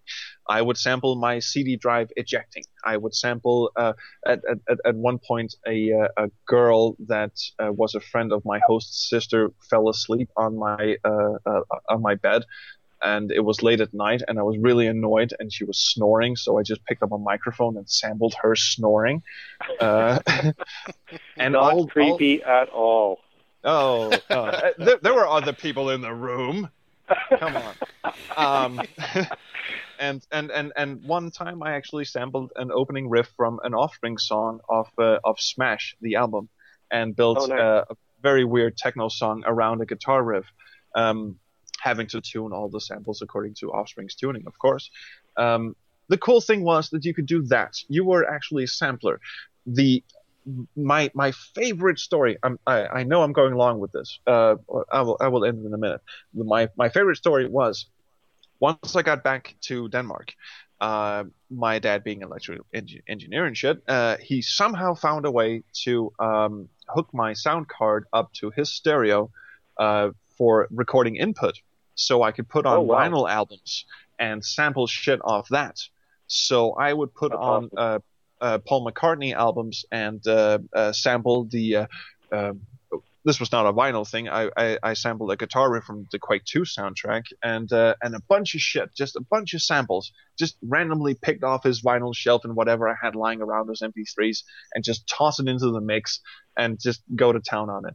And you know, the one thing about mod music is you're trying to keep the file size uh, size down because it's That's supposed right. to be shared over BBSs. It's supposed to, uh, you know, go under, you know, a megabyte or two megabytes or anything. I had, you know, mod files that were like six or seven megabytes. Ooh, it's the ultimate sin. Yeah, it is yeah, I the was just going to say, BB, B, that's very frowned upon in BBS culture. It Mhm. is. It is. But uh, but I wasn't sharing on a BBS, so I could I could give Right. less of a fuck. Yeah, that's freedom. That's awesome. Oh, terrific. I uh I had some experiences with sampling myself. Oh yeah, first of all, your your story reminds me of uh, a a genre of like dub techno that was known as found sound, where the idea Oh. was that you would bring a microphone with you all over the place and record whatever, or to kind of tie it into the story that you told about your dad Troels, um, some people would engineer these sort of microwave antennas with recording software that would allow them to tap into cell phone Oh conversations just yeah. in the air, and Oh, they would that's- incorporate those into their music Oh, as that's well. evil. That's evil. It is evil. that that actually that genre of music kind of sets some sorts of precedents about whether the radio waves that travel through your house are in Right. fact your property. Jesus And I think- Christ! That's that's that's not found sound. That's stalking sound. well, hey, the sound the sound enters your house, so I guess That's No, crazy. it can be argued one way or the other, and I think different Christ. countries rule differently on that. So that kind of reminded me. I didn't of that. realize that there was like a whole sound movement uh, or around that. That's cool. Oh, totally. Well, have you guys ever heard of a band called Negative Land? Uh, Yep. no, not me. Oh, you guys need to check these guys out. The they have been around since at least the 70s. I think the late 70s. Okay. And their gimmick is that they like to make songs either bolstered by or or including nothing but um, snippets of audio from movies and other songs and other Ah. sorts of Oh, cool. uh, recordings. So they will like back in those days they would literally take scissors to reels of tape and rearrange them in different orders. The my favorite song of theirs is one where they take um, Julie Andrews singing "These are a few of my favorite things" Right. and they rearrange the lyrics so that it says all these horrible, ridiculous things. like, oh, what was the line that I like? It was like, uh, girls with girls with blue ribbons tied up with noodles and stuff like that. all this awesome stuff. Just changing the, the words that that occurred in like the next verse, oh, uh, but in that position. It's so, hilarious. so hilarious. dude, So br- they're really brilliant guys, and they're totally into freedom of sampling and stuff like that. So they're activists as well. Totally, Oh, cool. totally recommend I- Negative Land. I am I am sold, dude. Uh, also, uh, if if you don't know a, a Norwegian guy named Ugress, uh, U G R E S S, which means Right. weed, and not weed as in pot smoking, but weed as in the thing that grows out of the ground that you want to get rid of. In Norwegian, this dude is a master sampler, and he's uh, he's he's amazing, and he's got like three or four different uh, side projects. One where he does only uh, uh, SID style C64 music, and his his main Cool. thing, Ugress, is just sampling and sampling, and it's all these uh, old um, uh, 1950s, 1940s movies samples. Uh, you know, he, he- and he doesn't sample dial. Oh, he samples dialogue too, but he, he mostly samples like orchestral hits and uh, you know uh, s- uh, soundtrack hits, and then he rearranges this into this uh, like uh, breakbeat style, uh, uh, chill out style music. It's really, really fantastic. You should check check that guy out. Oh, I shall. We'll definitely put a link to him in the show notes. Uh, Ugris, you said? Ugris, yes. Cool. He's got an Oh, uh, amazing couple of albums. The, the dude, uh, also, he's on Twitter too, uh, Super GMM, and he's very fond of mustard for some inexplicable reason. anyway, Anyway, how did- along just fine with my wife. Out of uh, there's- curiosity, there's- sorry, You guys- uh, do you guys know um, how did sampling work? Like I know mods tended to use a sampling rate. You could adjust the sampling rate of the so so the quality of the mod that was coming out was you know you could set it to 11 kilohertz or 22 kilohertz or 44. Um, when you guys were making music, did you kind of have a chosen sampling rate you'd always work with? you could. Nope.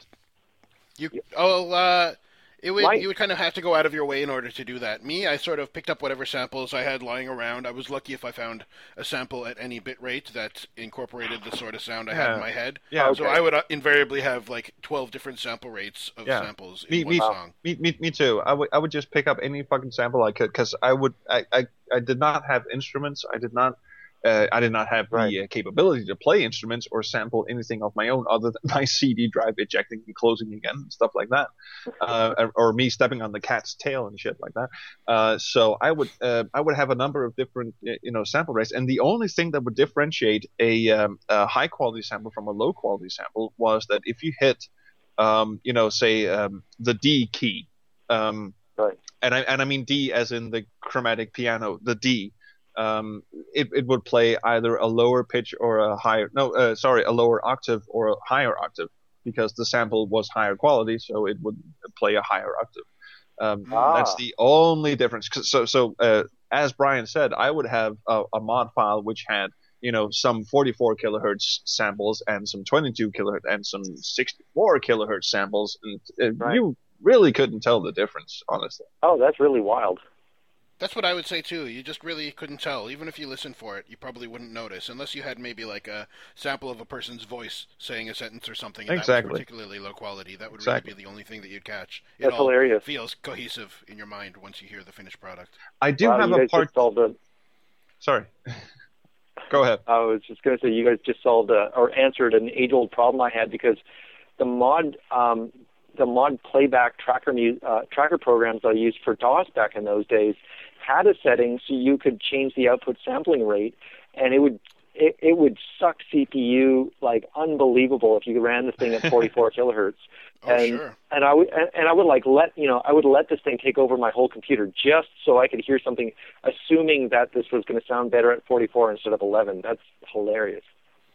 I think that you had the opportunity to downsample the overall output. There you go. Um, in There order go. to save your Yeah. CPU cycles. And sometimes a mod player would also have buffering of like a certain Right. number of patterns or seconds or however it happened to do it, or in terms of kilobytes of memory, and that would also Was- alleviate the. was there a problem of s- maximum number disk. of was there a maximum number of tracks that you could compose with? Oh my God! What a Good story! question. What a story! Go for it. Go for it, Troels. Um, I have something to say on this too. Oh yeah. Um, uh, my my very brief story is that uh, Scream Tracker 2, which was my initiation into tracking, had four four tracks. Okay. That's that's all you could do, and uh, uh, through the PC speaker or a sound card. I had a PC speaker. Then you upgrade to uh, Scream Tracker 3, which had, correct me if I'm wrong, 16 or 32 channels. I was just trying to Oh, remember wow. that too. I think it was 32, but you could only see 16 at a time on the screen or Which- something like that. which is okay. You know, six, 16 to That's a 32. ton. Oh wait, no. Fast Tracker 2 had 16. Uh, Scream Tracker 3 had uh, had 32. That's the Wow. Okay. That, that, that was the one a up huge they had. change. And then and then and, and and I finally get to say this. Jeffrey Lim, you god awful, funny, absolutely beautiful son of a bitch. Um, he he created Impulse Tracker. God, I love this gi- this, this dude because uh, Impulse Tracker was basically Scream Tracker three that didn't crash whenever you loaded the fucker up. Um, it, it it controlled the exact same way. Uh, all the keyboard shortcuts were the same, but you had uh, was it 64 or 128 uh, uh, channels you could use, and I think he upgraded it to 128 eventually when the sound hardware caught up. yeah, it was amazing, and it was it was functional because Scream Tracker three was sort of an abandoned project that the dude uh, from Future Crew, uh, uh, Finland uh, group, uh, they they'd done all the Scream Trackers up to then. There was one dude who did all the Scream Tracker uh, trackers. Uh, Scream Tracker three was uh, kind of an alpha thing. Uh, it, it it was buggy as hell. It, it, it crashed on you uh, in in weird even even the fucking readme file went all right if you if you press certain key combinations don't be surprised if you if your computer completely shuts the fuck down Oh yeah. uh, so so impulse tracker was kind of a uh, let's fix the shit um, and and just build a, a better tracker using uh, Scream Tracker 3 as inspiration and it's it's so beautiful I've never touched another tracker that was this beautiful Wow. before and I stuck So with did it impulse was it compatible with S3M files or was it uh, did it have its own Yes. format? yeah it it, it, It, it, did a few formats. it had its own in format. to its own. it had its own format, but it would load S2M, which was Scream Tracker 2, and it would load Right. S3M. No, I'm sorry, STM. It would load Screen Right. Yeah, Tracker 2 and first S3M, which was Scream Tracker 3, and its own proprietary format, which was IT. And I think it would ah, also those are load. IT files. yeah, I think it, it did XM as well. it would also load XM files, uh, which was Fast Tracker Fast format, Tracker. right? Yeah. Yeah. Wow. That's incredible. So, Mhm. so, So so, in- beautiful. Jeffrey Lim is a beautiful, beautiful Australian person. Now I'm curious about Scream Tracker 2, which only had four channels. Did that have any uh, panning, or was it locked in left, right, left, right? You know, I am not sure because I was on a fucking PC speaker. Oh, that's right. So- So I know that the original one for Amiga was called Sound Tracker, and that also did four channels, Yep. which was in line with what the Amiga sound chip was capable of. And its four channels were locked. I think it was left, right, right, left. Yes. So It's true. if you listen to old Amiga mods, then they're just hard panned completely to the left or completely That's to the right. right. That was my drums will come experience too. Which Yeah, the drums will all come out on the, your left ear, Yes. and the guitar will all be on your right ear, Which- and it's kind of barfitational listening to Oh, something it's, with it's, headphones. it's, it's kind of it's kind of like Yeah. listening to uh, the old uh, you know Beatles records from the '60s, where you know all the instruments are on the left channel, all the vocals are on the right. Uh, but you're Right. right, and also the Amiga. uh, this this is kind of uh, kind of an interesting uh, hardware story where uh, us on the IBM PC we were used to uh, MIDI, we're used to AdLib, we're used to uh, Sound Blaster and, and shit like that. Uh, the Amiga, uh, the default mode for Amiga was mod music. The mod Yeah, it had no frequency That's right. modulation, No. did it? no, uh, uh, Amigas were the birthplace of mod music. Everyone Mhm. started tracking on Amiga, and then you know Scream Tracker and uh, Impulse Tracker was kind of like the PC's way of getting into mod music. Every Amiga game you've ever played plays mod music. That's really Yeah, crazy. that's right. That's right. So thank goodness for that. Well, I don't even know if you call it a limitation because it was a real, uh, Oh, it it was was a real step up from the norm. awesome in in Uh, the what in I'm kind of curious about now is I would love to go back and check out like um, my first adventure game, the first modern adventure game I ever played was Indiana Jones, and um, oh shit, um, blah, blah, blah, the one that came out before Fate of Atlantis. Um, uh, Last Crusade. Last Yeah, Crusade. There you go. Yeah, I played Last Crusade on my friend's Amiga when I was a kid, and I would love to know if it actually had like a somewhat mod sounding uh, soundtrack to it because it did have music. It does. It does. Uh, be, uh, believe me, it does. Some dude actually had to sit down and recreate the soundtrack in mod format. The same thing goes for uh, uh, Space Quest 3. I did this on the uh, Space Quest Historian podcast, where Right. uh, uh, some dude would sit down and, and no one no one can tell me who the fuck did this. Um, but uh, you know, uh, Bob Siebenberg, the drummer from Supertramp, did the soundtrack for Space Quest 3, and some dude had to sit down and recreate the soundtrack that he did for the Amiga in mod format. And That's the only insane. thing the, the only thing I can find is uh, an, an MP3 of it, which is on the uh, SpaceQuest.net archives uh, of Right. the intro. And I, w- I would dearly wish for someone to go into Space Quest 3, the Amiga version, and somehow extract the mod files. I would love to get a peek at that.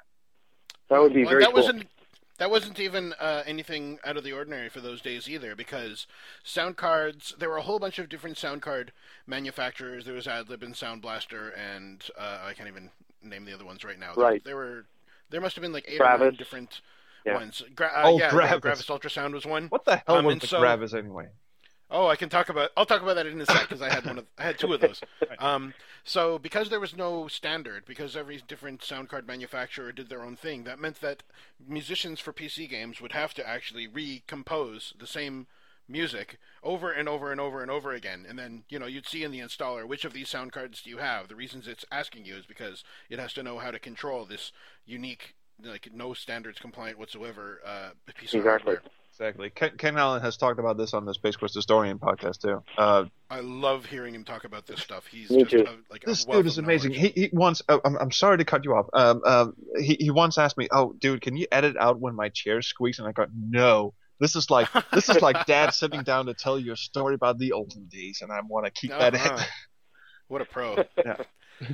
Loved. Uh, I loved hearing him talk about the MT32 as well, and the teeny tiny little uh, microwave files that were at the beginning of every uh, Oh, frequency modulated Oh, sound yeah. to make the instruments sound a little bit more realistic. That was Oh yeah, and just and phenomenal. And here, here's here's a little thing. Um, um, the uh, Space Force 3 uh, uh, soundtrack for the Amiga that I mentioned, it actually samples the MT32. Like we were talking about, mod music basically Oh. contains samples. What the dude did was just sit down and fucking sample the MT32 and then build mod Wow. music around that or with That's that. crazy. actually.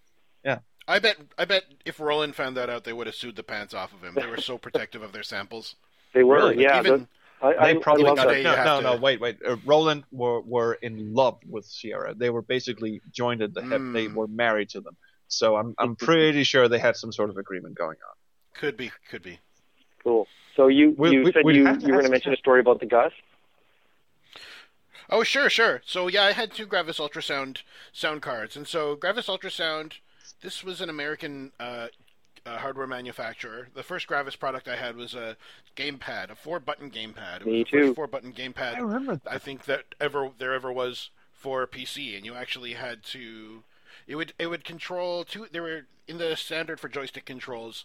Um, you had per per player uh, four different directions. I guess eight directions you might say, including the diagonals, and Right. two uh, two joystick buttons. And so this four button Gravis joystick uh, you could sort of borrow the two buttons from the other player for games that needed more than two buttons. Which And it was uh, like, and it looked like a perfect rip off of a Super Nintendo controller too. Exactly. Pretty much, Yeah. minus the L and R buttons. So That's it was right. a very comfortable gamepad. I love this thing. It was so durable and it lasted me forever. It also came with a, a Y splitter cable, which allowed me to plug in Yeah. two into the same serial port, but then you can only have two buttons per player. So anyway, that was my first. Gra- no, as a matter of fact, that was my second Gravis piece of hardware. Before that, I had a Gravis flight stick. This really ugly Oh, black and I've never thing seen one with of red those. buttons. Oh, I'll I'll definitely put a picture of it into the show notes. It was just a thing of beauty with these little sliders on the bottom that let you adjust the tension of each of the two axes. Oh, Wow. it was a really quality piece of hardware. But I- so I had the But I, I, I, I remember the uh, setup for Doom, uh, especially it asked if I had a Gravis, and and and uh, its software would uh, vehemently recommend that you um, is is that even the word to use vehemently? Um, Sure. Um, would recommend that you have a Gravis ultrasound, but because apparently, uh, as much as the Roland MT32 were married to Sierra, Gravis were apparently married to ID or its Oh, I didn't know software. Uh, ah. So I'm glad that you mentioned this because probably the most awesome game that I played with my Gravis Ultrasound sound card was Doom. Wow. Um, the reason was so number one, the Gravis Ultrasound. It was a pretty advanced piece of hardware, and it uh, it was not long before the mod scene and the demo scene fell very much in love with this. I don't know if it's because the card had some sort of a processing unit on board that would allow the CPU to uh, concentrate more on the visual effects, Sure. or what. But Must it be. had absolutely gorgeous sounds and a wonderful FM wavetable with really beautiful MIDI instruments. Um, and so something else that it had, which Doom capitalized on incredibly well, was an effect called stereo surround, which allowed Oh, really? you to simulate uh, surround sound with just two speakers. And That's amazing. Doom in particular, no doubt uh, one of the engineering marvels of uh, of uh, our Lord and Savior, Mr. John Carmack. Um, he he programmed it so that sounds that were triggered by monsters were kind of posi- positionally represented in the stereo surround, so that if there was Oh, a monster wow. that was like a hundred, like two hundred degrees from you, which was like behind you and a little bit to the left, Right. you could. If your eyes were closed, you would know exactly where that monster was That's fucking That was- amazing. Just utterly immersive and really, really terrifying. That is and awesome. uh, I, I don't know if they did anything special or if it was just a happy coincidence that, uh, uh, oh no, Bobby, Bobby what's his Prince. name? Bobby Prince. Bobby Prince. His Right. soundtrack sounded so good on the on the Gravis Ultrasound, but it there, nothing sounded like it. It was just utterly phenomenal. I heard that he actually composed it. I think with the MT32 or with the Sound Canvas probably, but it sounded just utterly phenomenal That's on the Gravis fantastic. Ultrasound. I, I thought for for a long time I thought that the Gravis Ultrasound was just like an a, a AWE32, uh, like a, a, a Sound Blaster AWE32, Right. uh, which had uh, you know um, uh, digital samples uh, for for the MIDI, uh, you know Right, wavetable. kind of onboard uh, wavetable synthesis. Yeah, Mhm. I did not know that it had these uh, incredible capabilities. That's, Oh, that it did, and I amazing. don't remember whether it had. I think it did have onboard memory as well that would allow you to install what's called a sound font, which is like alternative instruments Right. for MIDI. Right. I can't remember whether that one did. I actually had not an AW32, but something that was called a Sound Blaster 32. I don't really Oh, know what the difference is, but it was the longest ISA card I have ever seen. It was like a miracle that it fit into my case. It was that long, and it had two uh, SIMM slots. So those are like single inline memory module RAM slots on it. Right. So it could support up to four megabytes of RAM. I couldn't afford four megabytes, so I got two one megabyte sticks of RAM and put those onto the physical card. So it's like a little motherboard sticking out of my motherboard. It looks That's like, badass. and that allowed me to put these relatively enormously high quality sound fonts and have them loaded in the card's memory. That was a one, and it was also fully compatible with the AW32 and with the Sound Blaster 16. So that was the ideal gaming card for me for quite some time. That was late Cool. I, the DOS days. I have I have a little uh, story to add on that, and it's kind of skipping ahead because I had a, a part two of my uh, uh, sampling story that I want to get into. Uh, but uh, um, the uh, uh, story about um, uh, you you mentioned Roland Sound Canvas, and uh, I talked about this on the uh, um, um, Upper Memory Block uh, Hangout. Uh, I had a, a Roland Sound Canvas daughter board that fit into my Sound Blaster 16, and it it it it, it looked Nice. it looked it looked like a fucking pop tart. because you basically you basically just squeeze this uh, Roland Sound Canvas uh, daughterboard on top of your Sound Blaster 16, and it would play uh, uh, Roland Sound Canvas uh, MIDI synth. So So did the Sound Blaster 16 have like a little cable insert, or did it actually have a little? no, it How, it, how did you it, it, attach it just had like uh, like four sockets on the end of it, and, and you just plug it in like a like a Okay. like a fucking pop tart. and it would and, Wow. and, and and then and, and that's when I got into sequencing instead of just uh, uh, mod tracking. And for a while there, uh, we're talking 2003, 2004. Um, I would combine, you know, I would do beats in Impulse Tracker. And then I would uh, play with my MIDI keyboard and using a, a MIDI sound sequencer.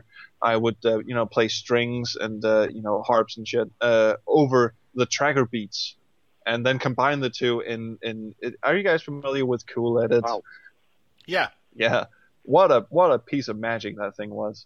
Um, but that was like a precursor to Audacity, sort of, wasn't it? yes, it was. the mas- mastering tool. Yes, Yeah. it, it- they were eventually bought by Adobe, and uh, it was renamed. Uh, what the hell was it called? Um, it was is that Goldwave? no uh, Adobe bought it, something and it was oh Aud- Audition. It was called Audition. Audition, right? Ah, Uh, anyway, I, I would and this this was before you know you had multi-track uh, uh, uh, capabilities uh, like Audacity has, and eventually Cool Edit uh, did have multi-channel mixing and such. But I would sit there with Cool Edit 2000, I think, and and just basically you know take a a- a four minute wave file that I had bounced from Impulse Tracker. And I would carefully, uh, you know, sync up uh, the BPM so that it would fit with the MIDI file I'd done on the side, and then I would, uh, you know, uh, copy and paste the two wave files on top of each other, and just, you know, cross my fingers and pray to God that this thing would sync up. that's fantastic. That's Wow. a lot of work That's and a lot of finger crossing indeed. I, I did I line did a whole album of that because my uh, goal in Wow. 2004 was to try and squeeze as much noise out of my computer as I could possibly do. Um, so uh, the Roland Sound Canvas had this uh, patch, uh, General MIDI patch called Distorted Guitar, which sounded nothing like it. It it didn't sound like anything The Offspring or Korn or anything uh, bands that I was into at that time. It, it sounded nothing like that. It was it was it was atrocious. But if you took the distorted guitar and put it through uh, Cool Edit's tube distortion, it made a whopping, fantastically noisy guitar sound.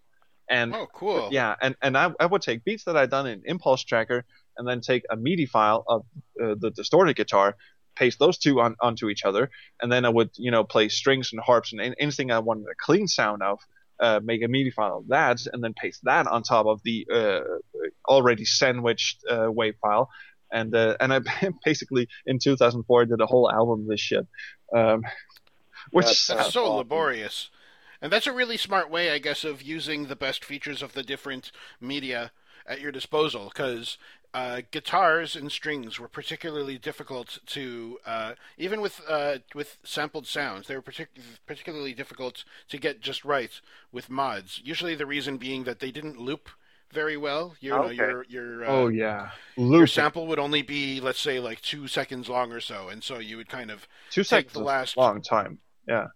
It is, and yeah, and I mean that's your file size that you're eating away at. So especially if you want to transmit them on BBSs, you want to keep your file size down, and so you would kind of choose the last half second or so of your sample, and you would define that as the loop area, and you could either just loop it from front to back, front to back, front to back, or you could do something called ping ponging, where it would play Yeah. uh, those last half second um, forwards and then play it backwards and forward Really, and it was backwards. which capable of playing a sound sample backwards.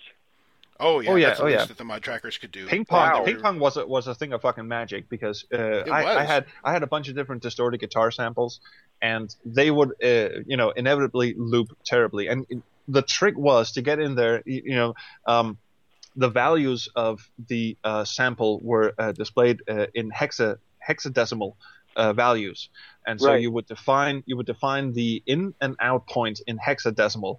And the trick was to just sit there laboriously and just type in different decibels and just go, all right, now it sounds like it's looping coherently because otherwise you would go instead of it going it would go kick, kick, kick. hmm Now, I seem to remember, I guess I must have used a third party tool that would allow me to view the waveform visually on my monitor. And I could sort of look at the end of my sample to see whether the waveform was kind of like uh, going up or down, and then I would look back about half a second or so, and also find find somewhere where the waveform was equally up or equally down, and then you wouldn't get that little tick Ah, Oh, of this, distortion between the two. this is another reason why I fucking love Impulse Tracker because it had a visual uh, of the waveform. Uh, so, so so you you could you could tell it and it, you know this little line would go back and forth on the waveform to show you where it was looping. This was fantastic. This was uh, it was an amazing way to uh, to, to, to, to loop samples because So bef- you, you, before- you could you could you can sort of tell from the uh, uh, from, from the waveform where it would be natural to loop because uh, the waveform goes down a bit and then goes up a bit and goes down and you would sort of put the uh, ping pong loop in between uh, you know uh, valleys I guess you would call them valleys of, yeah, you of the develop a waveform sense for what it looks like. Yeah, right um, actually uh, uh, guys I'm going to take a bathroom break um, Yeah, sure, we, I could we, use one we too. can keep talking and you can just edit out the flushing sound okay, Mr. Allen. or whatever, or you can keep it in. That would be fun.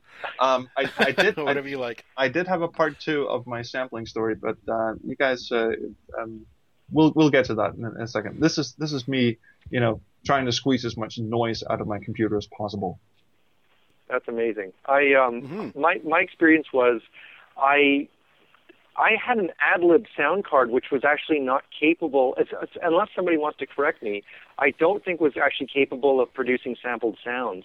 It did not. Did uh, No, the it wasn't able to. It only had a frequency modulation. FM Exactly. synthesis only.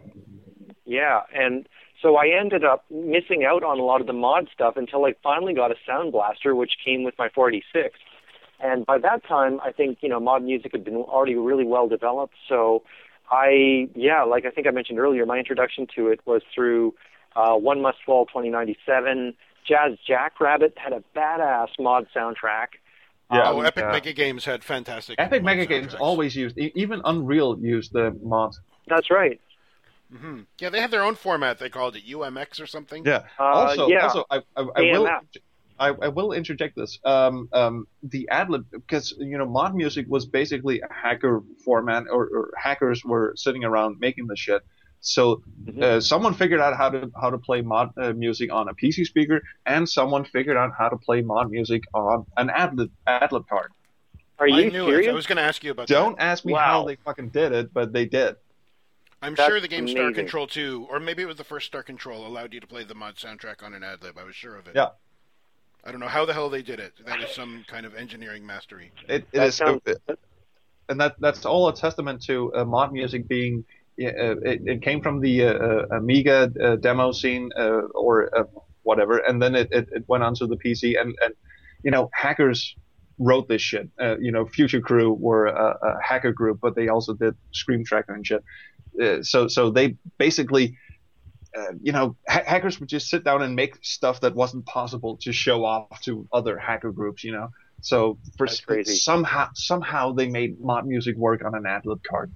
Don't ask. Yeah, well, that was the essence of the demo scene in general, right? To take the supposed uh, limitations of your PC Yeah. and That's to right. exceed them wildly. Yeah, d- Exactly. because it reminds me. Um, one thing we haven't talked about yet is the uh, mod scene. Kind of, at least as far as some, many of the books I've read, kind of was an offshoot of the Cracktro scene um, and the demo scene. Right, yeah. Just be, you know, Cracktros were famous for you know, you know, before you launch your game, um, the Cracker would show this amazing kind of visual demo along with some music that would um, kind of demo the capabilities of that programming team and their art team and their music team.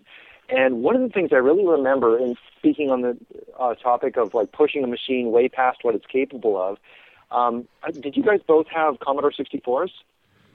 I know, but a friend of mine did, and I was pretty familiar with it. Oh, okay, cool. Do you remember how it has that locked blue border around the outside and you can never Yes. paint anything or put sprites through the blue border? I remember the first time that I saw um, saw Cracktro, they had pushed shit like sprites into the uh, unpaintable border, which blew my mind. I, I, I you, you're, I'm, I'm so glad you mentioned that. Um, one of the things that I was really impressed by as a kid, watching, uh, you know, crack shows and intros and, and, and demo shit and stuff, was when they did uh, what I think was called border killing, which was when they would like have a scrolling text or they would, uh, you know, fill the screen entirely. uh, which was it, it just so amazing to me. Like, oh shit, um, that was that I was couldn't great. believe it. Yeah, the, when I when I saw that, it was like getting back 25% of the screen that I never even knew I missed. Hmm Okay, so are you guys ready for my part two of sampling? Yes, We please were born ready. go for it. um, so I was I was talking about you know sampling my CD-ROM drive opening and, and closing and uh, sampling me stepping on the cat's toes and, and shit like that. Um, when I figured out that you could import just about anything into uh, Impulse Tracker, that's when that's when shit really picked up. Because I figured out that uh, you know a a uh, you know a data file is basically just a, a string of uh, you know hexadecimal numbers. And when you import when you import a uh, a a file into a music creation software, it will try to read that as if it was an audio file. Oh, you did that too. huh? Yeah. Let's hear your story, and I'll tell mine. Yeah, if you, if you guys ever tried to, you know, uh, uh, for the old Commodore 64 guys, you ever tried putting a a, a cassette into a, a, a cassette deck and trying to play the uh, Commodore 64 uh, program file, Oh hell yeah! or Yeah. or Ouch. or a, a, a CD-ROM game. Or you ever tried putting that into a CD drive and then playing track number one? It would just be this horrible noise. Um, I didn't do that more than once on the CD drive. Yeah. Let me tell you. and, and, and, and by the way, if, if you guys, if, if, if anyone's listening to this and, and thinking, hey, hey, I'll, I'll go dig out my old CD-ROM collection, put it in my CD drive. Don't, don't, please don't. It, it will ruin way. your That's It's a terrible sound. it is. Uh-huh. But um, the same thing kind of happens if you import a JPEG file, for instance, into Impulse Tracker. It will make a horrifying noise. But uh, using Impulse Tracker, uh, you can you you can use uh, sample delays, uh, offsets, and uh, um, you know add a bunch of effects, which is what, what you can do in a tracker. You know, uh, pitch it up and down and shit like that. So you can make horrible noise rhythmic. Uh, so. I had I had a, a, a song that I sent to Brian uh, yesterday, uh, where you know my config sys file I used as a hi hat, and uh, I had a bunch of J a, a bunch of JPEG files that would just create this uh, ungodly noise at the end of a song, uh, which was basically just data noise. Um, but I, Hmm. you know, trying trying to use uh, uh, you know uh, uh, file formats that weren't meant to be played as sound as sound. That Oh, that's beautiful. that was I had uh, no idea they were capable of that. it had tons. Yeah, I think pretty much it is. The tracker software assumes that it's like a wave file, even if it has a. It, it was very often for often frequent for files that were traded by the mod trackers to have non-standard file extensions. They would call it like hi.hat or something, and it would be a wave file of a hi hat cymbal. Mhm. And and and It just makes the assumption. and the tracker would not care. You could import everything. It, it would not Mhm. care, and, you could you could like uh, scroll around your C drive and, and play, you know, text files which, which would usually just be a little doot, um, uh, to uh, you know JPEG files which would be a long like like noisy thing, um, which was which was awesome because you could you could sit in Impulse Tracker and then. Uh, using what we were talking about, like ping pong and uh, looping shit, and uh, just you know make some ungodly noise, but make it rhythmic like use that creatively. I thought that was Oh. such fun. So that's a lot. That's a lot more uh, uh, crafty than anything that I ever did to that effect. But I also, I think every mod tracker must have come across the the idea of uh, trying to play non-music files in a musical piece of software. So I. I broke one of my golden rules. It has always been a pet peeve of mine in music when a song just kind of repeats the chorus at the end and then fades out. And I'm like, screw you, you poser. It's as, as if you're playing that song for another 25 minutes and you're just doing us the favor by fading it out after four. I, I, I'm sure. I'm sure Bryan Adams is still singing the end of some song that faded out. Oh, it's true. know. It's it is it is the it is the cop out rule of music composing. If a track fades out, that means the band is out of ideas. Exactly, exactly. So I think I only did that in one song, but it wasn't good enough for me to to do quite that. So I found a text file, and as you alluded to, Troels, I had to find a text file of sufficient length, and so I went and checked this a little while ago because it came to mind for whatever reason that it happened to be like a a, a manual file for some audio conversion tool that I must have had in a folder at some point. So it was probably a good like four or five kilobyte text file. And I tried playing it, and it basically sounds like uh, when you uh, pick up the phone and somebody is on the modem. Yeah, That's yeah, kind of exactly. what it sounds Yeah. like. So I wasn't as creative as you. What I did was I played that as a looping sample, and I faded it in at the end of the my song where I was out of ideas, and I faded the song down, and then I faded uh, a couple of bars later. Then I faded the text file song sound down, and I also did a thing where I pitched it up very slowly, so that sound got higher and higher. But uh, I got really obsessed with this concept of playing non-musical files in a musical uh, piece of software, and this one in particular, I remembered uh, listening to the sound kind of looping, and I would page through the text file at the same time and sort of get a feel for like how paragraph breaks or how big blocks of text with big a whole bunch of enter Hmm. like carriage returns or something separating them, how that would sound.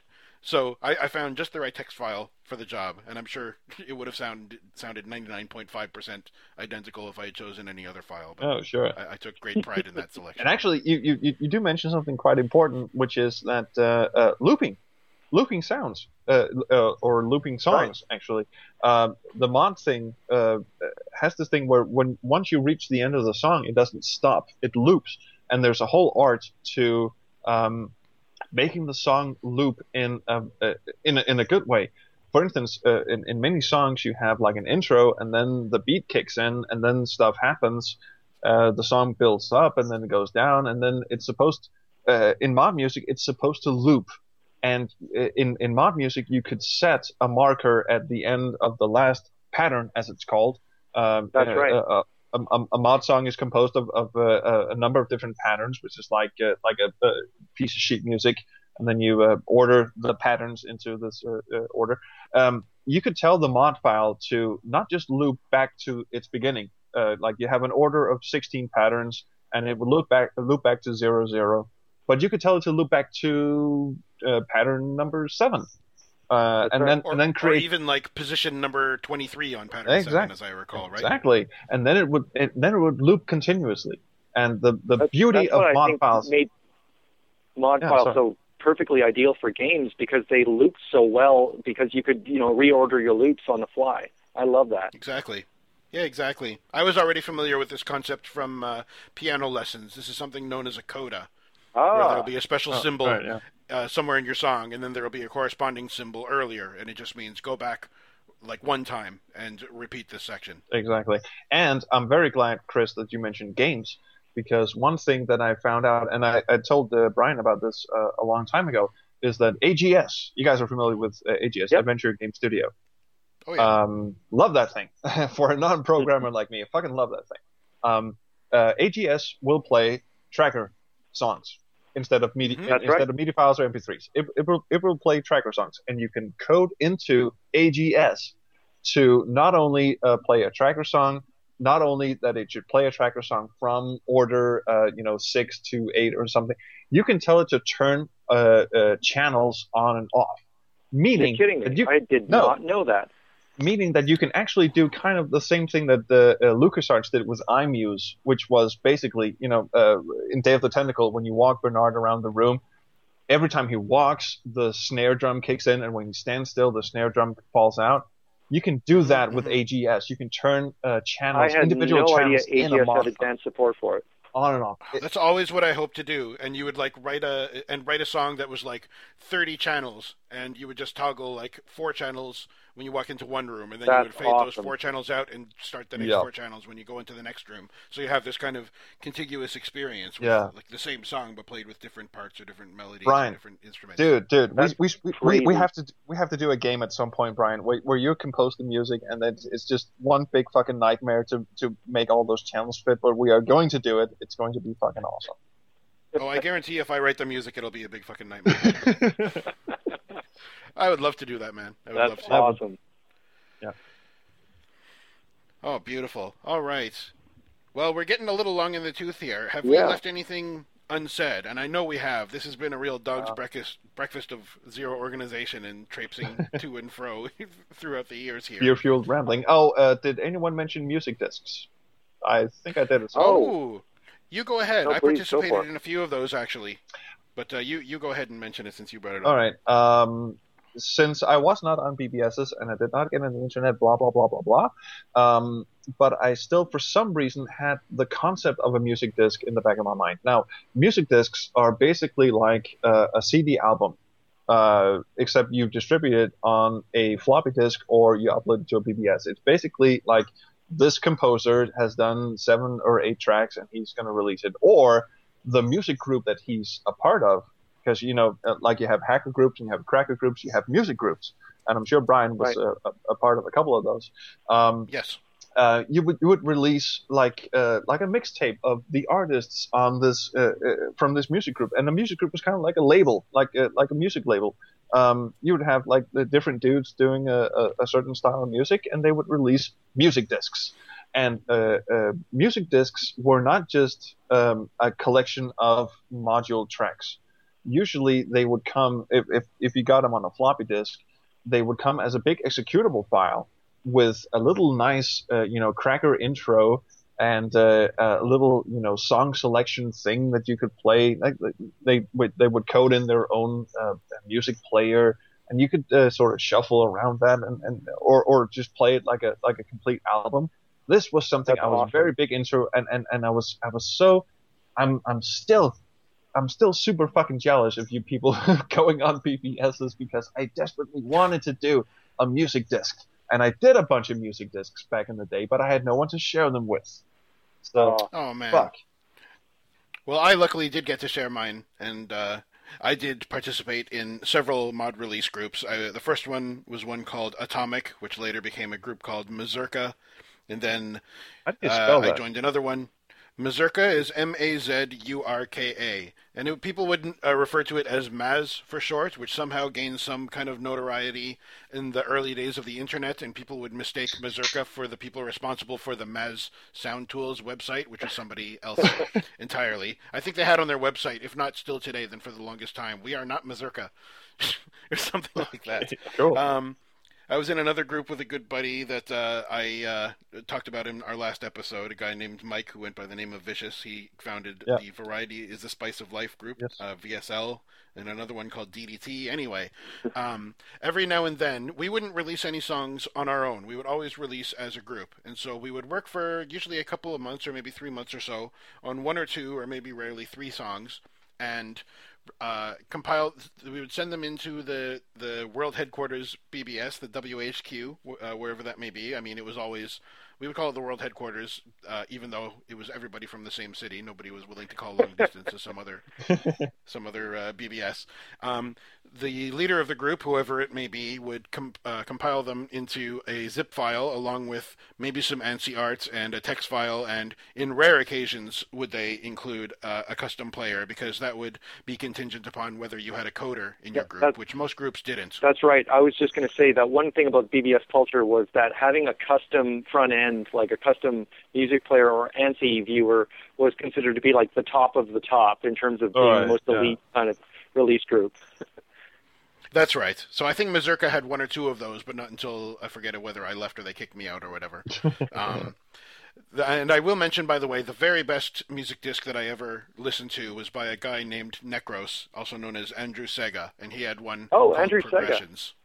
He is just a genius. I, I'm so in love with his chord progressions and his uh, melodies. He's a real whiz. He he did. I would, I, if I remember correctly, all of the music for Crusader, No Remorse and No Regret.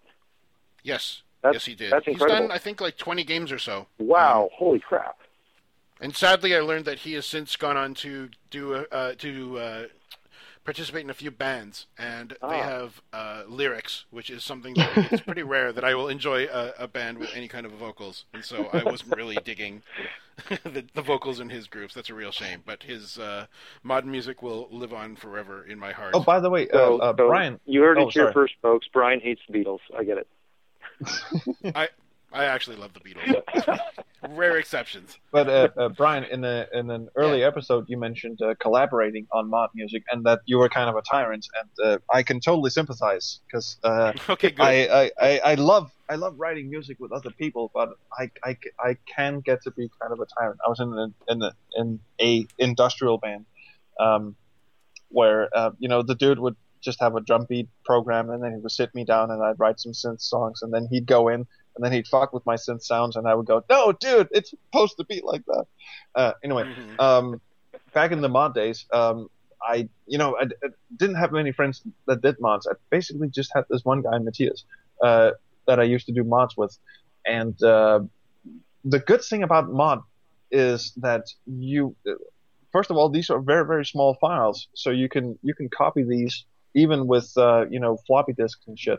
You can copy them onto another uh, dude's hard drive, and he can load up the file, and he can start adding his stuff in. So collaborating becomes very easy because all the samples are contained within the Ah, mod file. yes. Uh, so what I didn't actually write any tunes with Matthias, but he used to, you know, compose his stuff and he wouldn't, you know, he wouldn't pan shit. He wouldn't stereoize, which is a word I just invented. Um, he, he, he, he, wouldn't he wouldn't put all his samples in, in stereo uh, or anything. He would basically just have a mono track.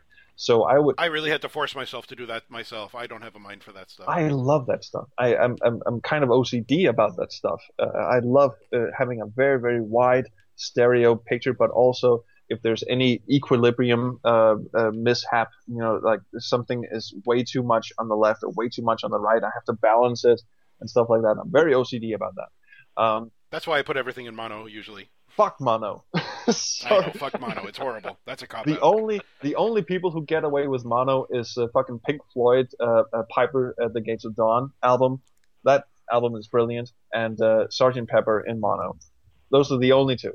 Uh, Oh, I didn't realize that was in mono. Didn't that have a day in the life, yes, it did. which was like, Yes, it did. And the uh, and that was like a quadraphonic song or something too, Ooh. wasn't it? I I don't know. The uh, stereo mix was done without the Beatles, and the mono mix they were Ah. involved in. Also, uh, Piper at the Gates of Dawn has a stereo mix, which is fucking awful. Um, Huh. Anyway, um, he would he would do these mono tracks, and then I would load them up when he was away, and I would stereoize them. Why am why am I why am I pronouncing it stereowise like I'm fucking Elmer Fudd? Uh, stereorize. I, uh, in your defense, I don't think there's a correct way to pronounce that word. Oh. I'm not even sure it's a word, but I stereorized them. There you go. Sure.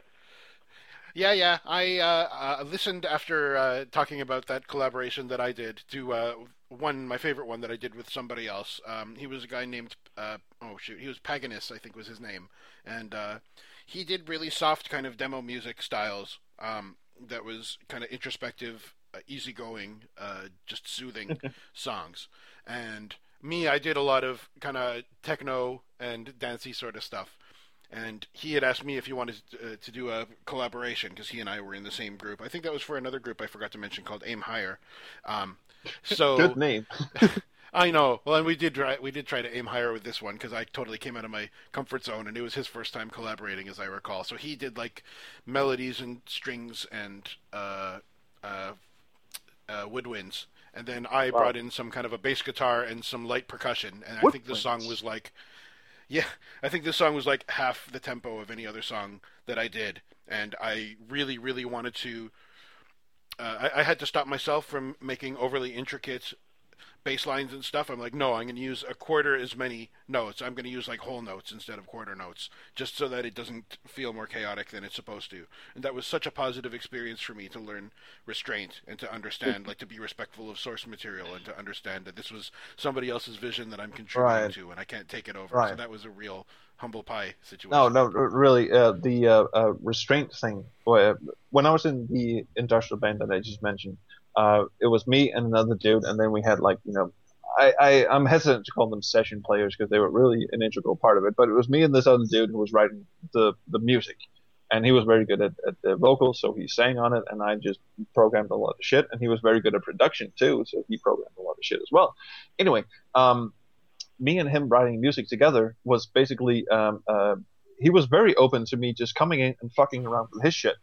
Uh, you know, I, I would say to him, uh, you know, these four bars they would sound greater if, if it was this sample, or uh, if if the chord progression went like this instead of that, and, and and stuff like that. And I would mess around with his shit, and he would just sit there and nod and go, okay, that's cool.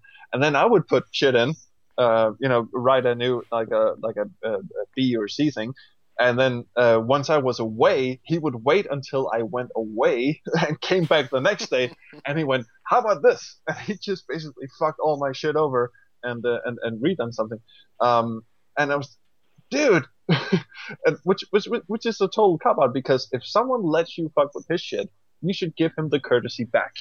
And and, right. and, and I did not realize that at the time. So, uh, Anders Bjørn Rørbæk Pedersen, if you're listening to this, I'm sorry, dude. Um, this is probably why the band broke up. no, that's the golden rule. Fucking be fucked. yes, exactly. That'll that'll be the tagline for this episode. You guys should totally put that on the good. website, like uh, episode four, fuck or be fucked. Or is it five? Okay, I think it. I think it's decided. Well, that sounds All like a good place to close things off. Unless you guys got some kind of last words on mod music. I'll probably end up thinking of a bunch of shit after we hang up, but uh, right now I can't think of one.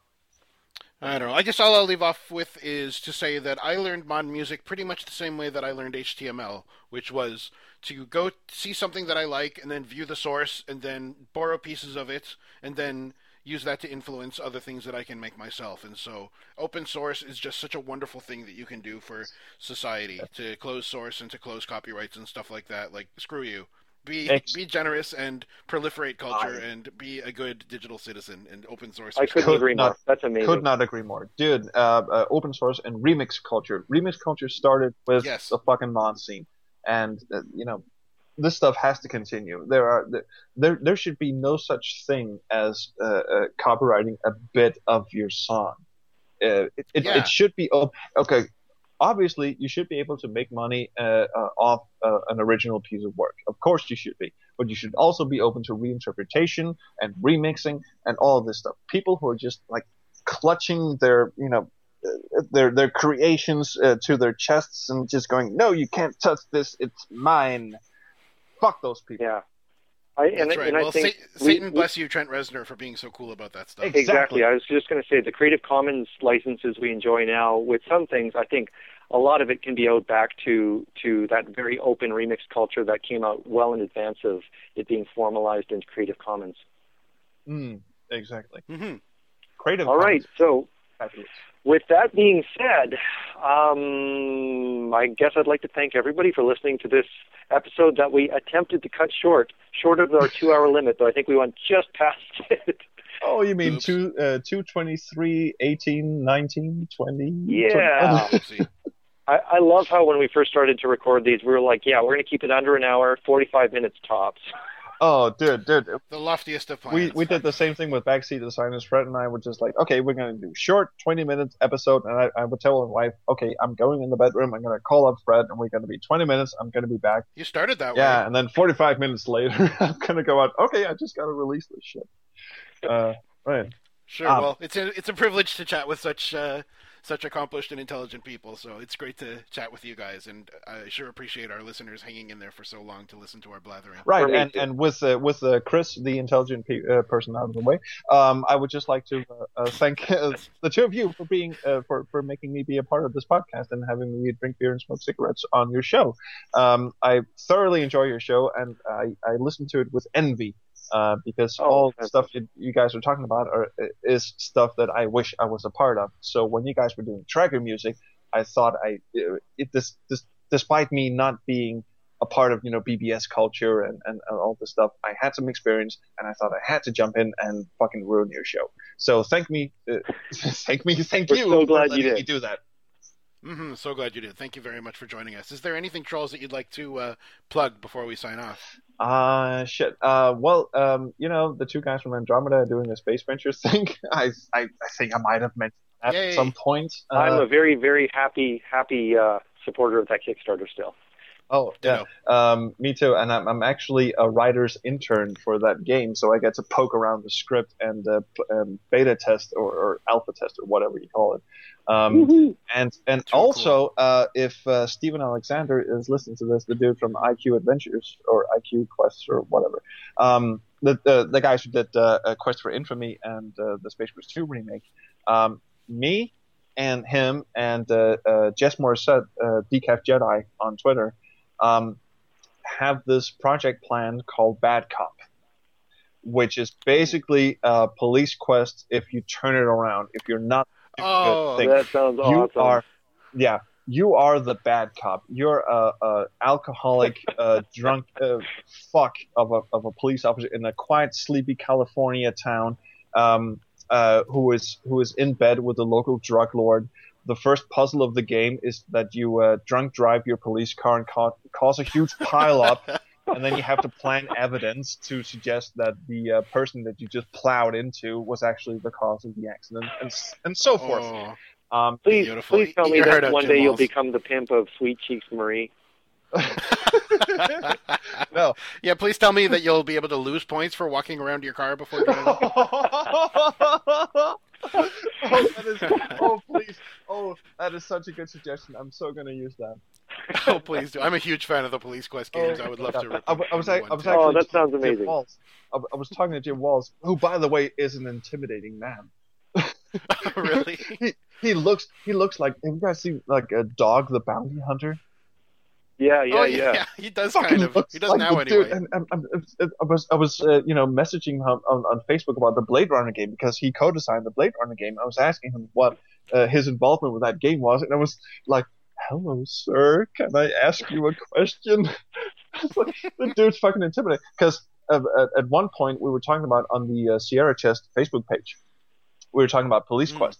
And we were uh, mentioning the exact same thing that you uh, just mentioned, Brian. The the walk around your car, uh, uh, otherwise you die. Um, Mhm. so, so I, I was making this quip uh, about uh, I think some some dude wa- was going on a holiday trip or a wedding or, or something, and I and I just quipped, uh, "Oh, did you did you walk around the car to check for flat tires?" And then Jim Walls comes in and goes, "He better." I was like, "Oh, sure, I did. yes, sir. yes, sir." Salute. Well, Jim, Jim Walls, if you're listening to this, I still still love Police Quest. All right, so any other closing thoughts before we he Jim Walls comes and knocks on our door and I think I'm done. I think that probably brings this highly incriminating episode of Square Waves FM to a close. My goodness, what have we said? Uh, I don't know. We uh, took acid and we did mod music, and uh, then Jim Walls came and knocked on our doors. So uh, That's the Cole's notes. Sounds good. All right. Well, I'd love to thank everyone so so much for listening, and we would really love to hear from you either um, in a voicemail or uh, through email, You're, or also through Twitter. You are most welcome to get in touch with us. Uh, first of all, on the web at squarefm.demodulated.com. You can reach us by email, squarefm at demodulated.com.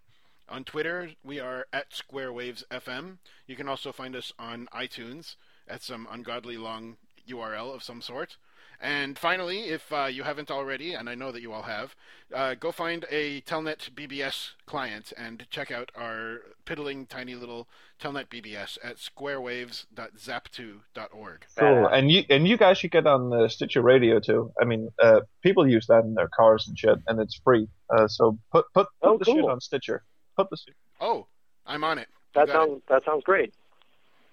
All right. Wicked. Well, and so uh, I'm also, if signing off. if it- oh yeah, uh, uh, sorry, uh, I was just gonna plug myself. If anyone wants Yeah, to plug, uh, follow please. my follow my shit around, I'm at Torben Frost on uh, on Twitter. Don't ask me why; it's a long story.